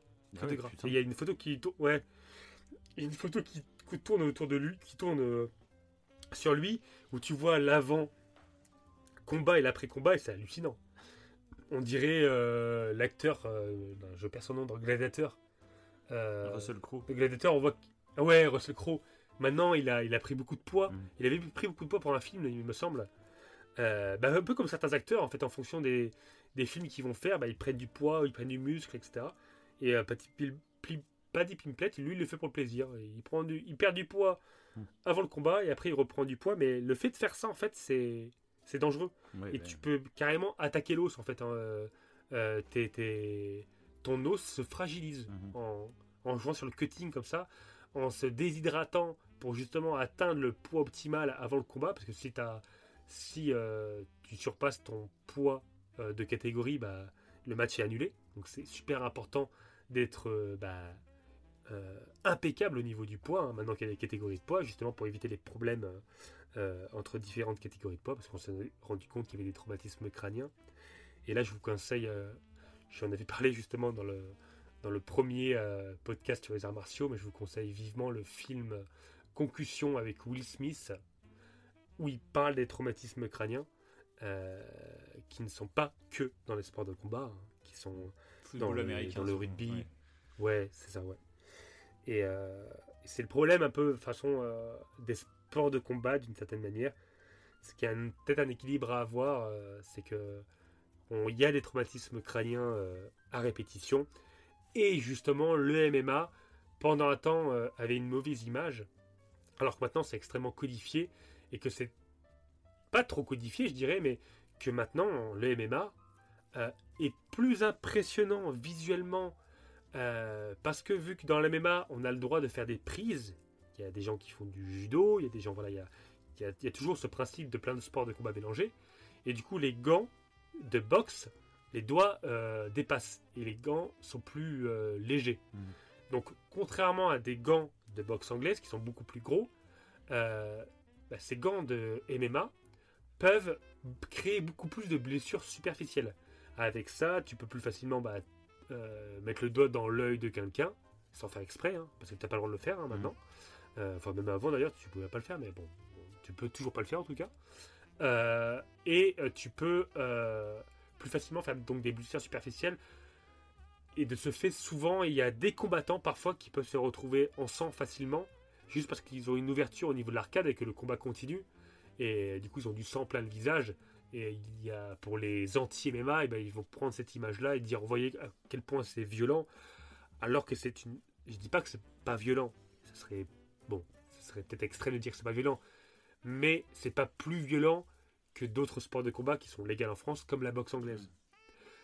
Parce que la boxe anglaise, t'as peut-être moins de blessures superficielles et encore, ça reste à voir. Par contre, t'as beaucoup plus de traumatisme crânien en boxe anglaise. Pourquoi? Parce que lors d'un KO en boxe anglaise, il faut savoir qu'il y a des semi-KO et des KO. Il y a des semi-KO dans le sens où les KO, on les voit pas forcément. Et le combat continue. La personne est semi-KO, mais elle est debout. Ouais. Et elle va continuer à battre. Et du coup, bah ça, euh, bah, le match continue.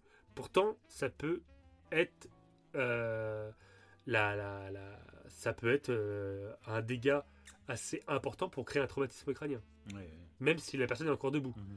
Euh, et souvent en boxe anglaise, moi j'adore la boxe anglaise, c'est pas du tout pour la pour décrédibiliser la boxe anglaise ou pour dire que c'est c'est violent, c'est juste pour comparer au MMA, au MMA et dire que du coup bah, la boxe anglaise, il y a 12 rounds, quelqu'un peut avoir un KO, l'arbitre va compter euh, jusqu'à 10, voir si la personne peut se relever ou pas. Parfois la personne, bah, comme on l'a vu dans les derniers euh, donc là dans le combat de Tyson Fury là euh, récemment là, euh, bah, on le voit, il y a des KO, tu peux tomber par terre, tu te relèves. D'ailleurs, il y a un très beau combat hein, avec. c'est- en termes de feu d'artifice, etc., c'est génial. hein. Il y, a du, il y a du spectacle, on croirait voir le film Rocky, la saga Rocky. D'ailleurs, dont on fera une émission, je pense aussi. Rocky. Sûr.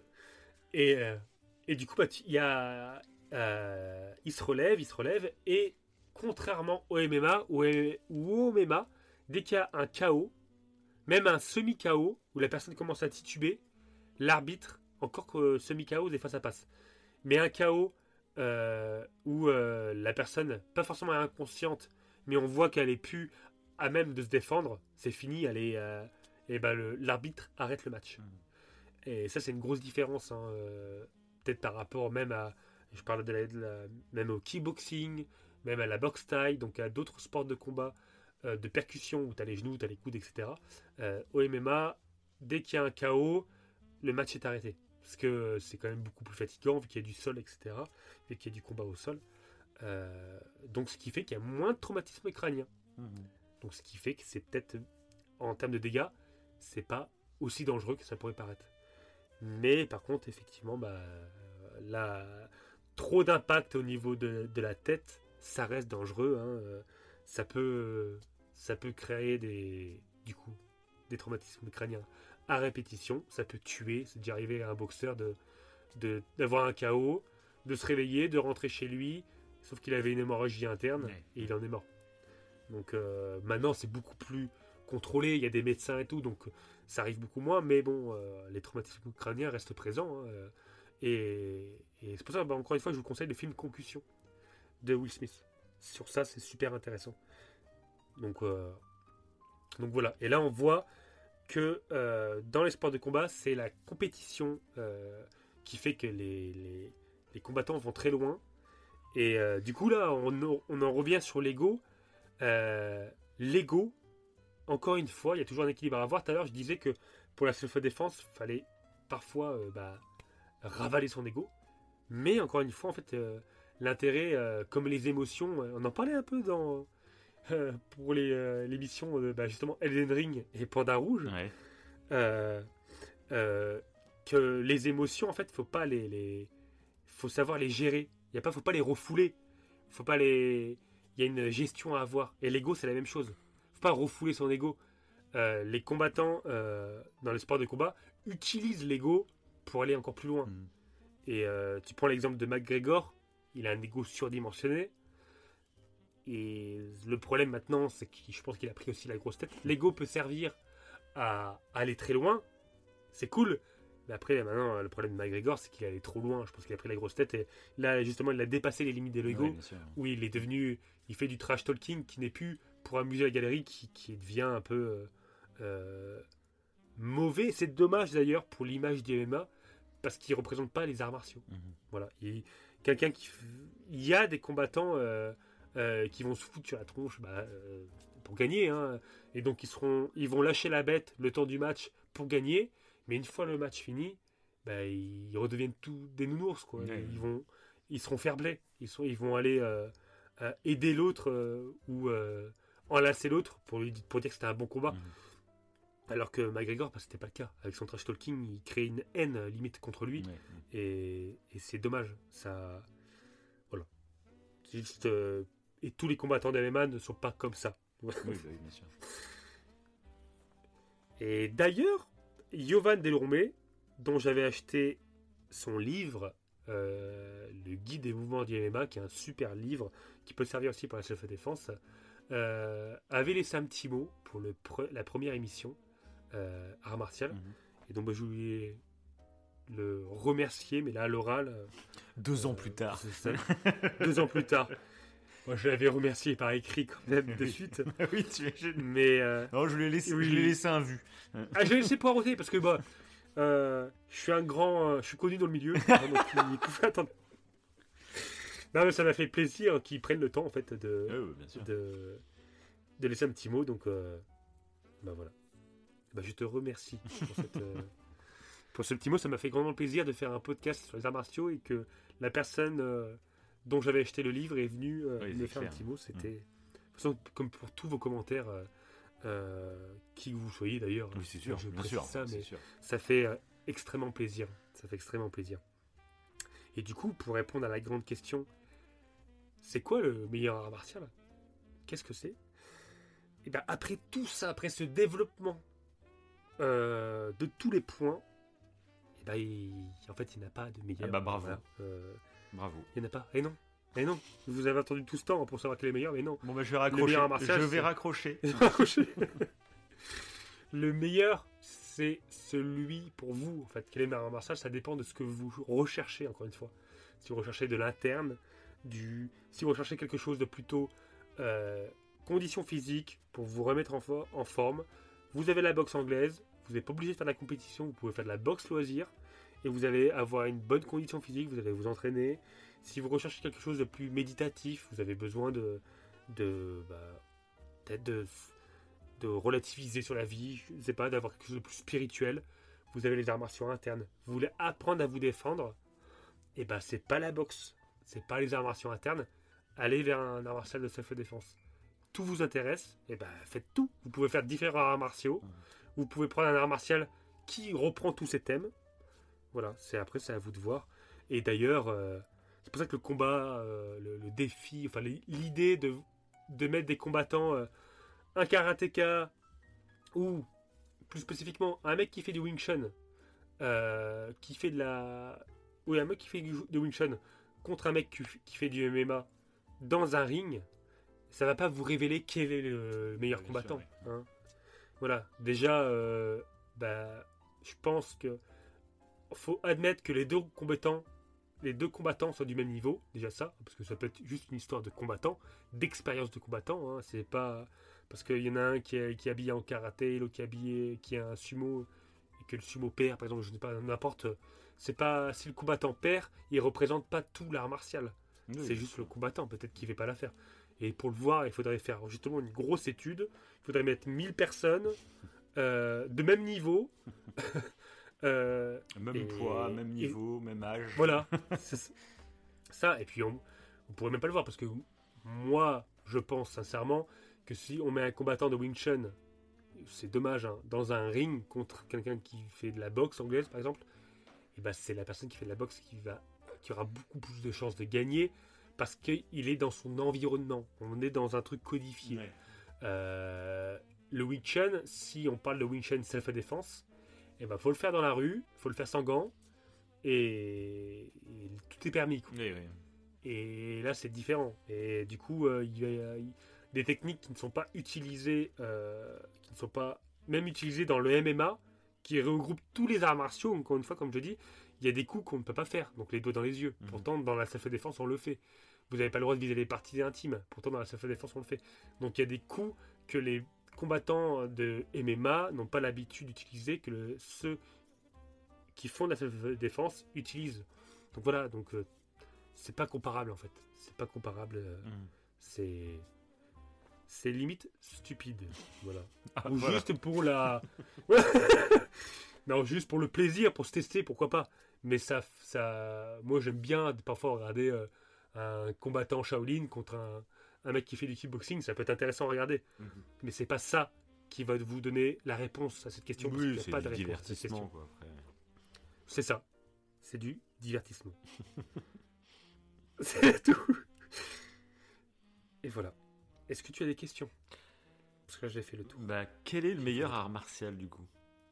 Est-ce que tu peux nous faire un exposé de deux heures? On est reparti. Je pensais avoir été clair. Et... Non, c'était Bah bon. alors, non, mais j'ai pas, pas spécialement d'autres questions, non, parce que Ouais. tout était Bon, plutôt c'était pas clair. trop hein, long. façon. Ah bah c'était long, plutôt clair. mais c'était intéressant. C'est passé super vite pour le coup. Je suis assez euh, parce que je me Ouais, rends pas j'avoue, compte qu'il y a eu autant de temps en fait. Alors je sais pas si pour les auditeurs ce sera pareil, mais en tout cas moi j'ai. Mais j'ai l'impression qu'on est à 2h30. mais on verra. c'est ça. Donc c'est plus long que le premier. Donc, euh, je pense que les gens n'auront pas la patience de réécouter le premier. Donc je, je vous conseille d'écouter celui-là. On va l'effacer d'ailleurs. On va l'effacer. Le premier ne sera plus accessible. bon bah voilà.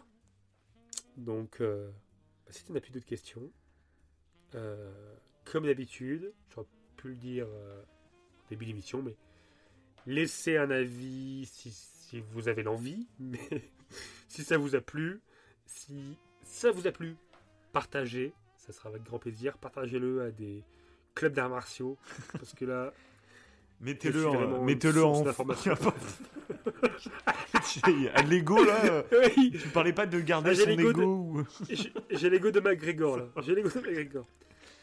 Non mais mettez, mettez ce podcast dans toutes les salles de, de, de boxe, etc. euh, en fond sonore, voilà. C'est ça. Bah, sur ce, euh, après ce long exposé, je vous dis à la prochaine. Allez, salut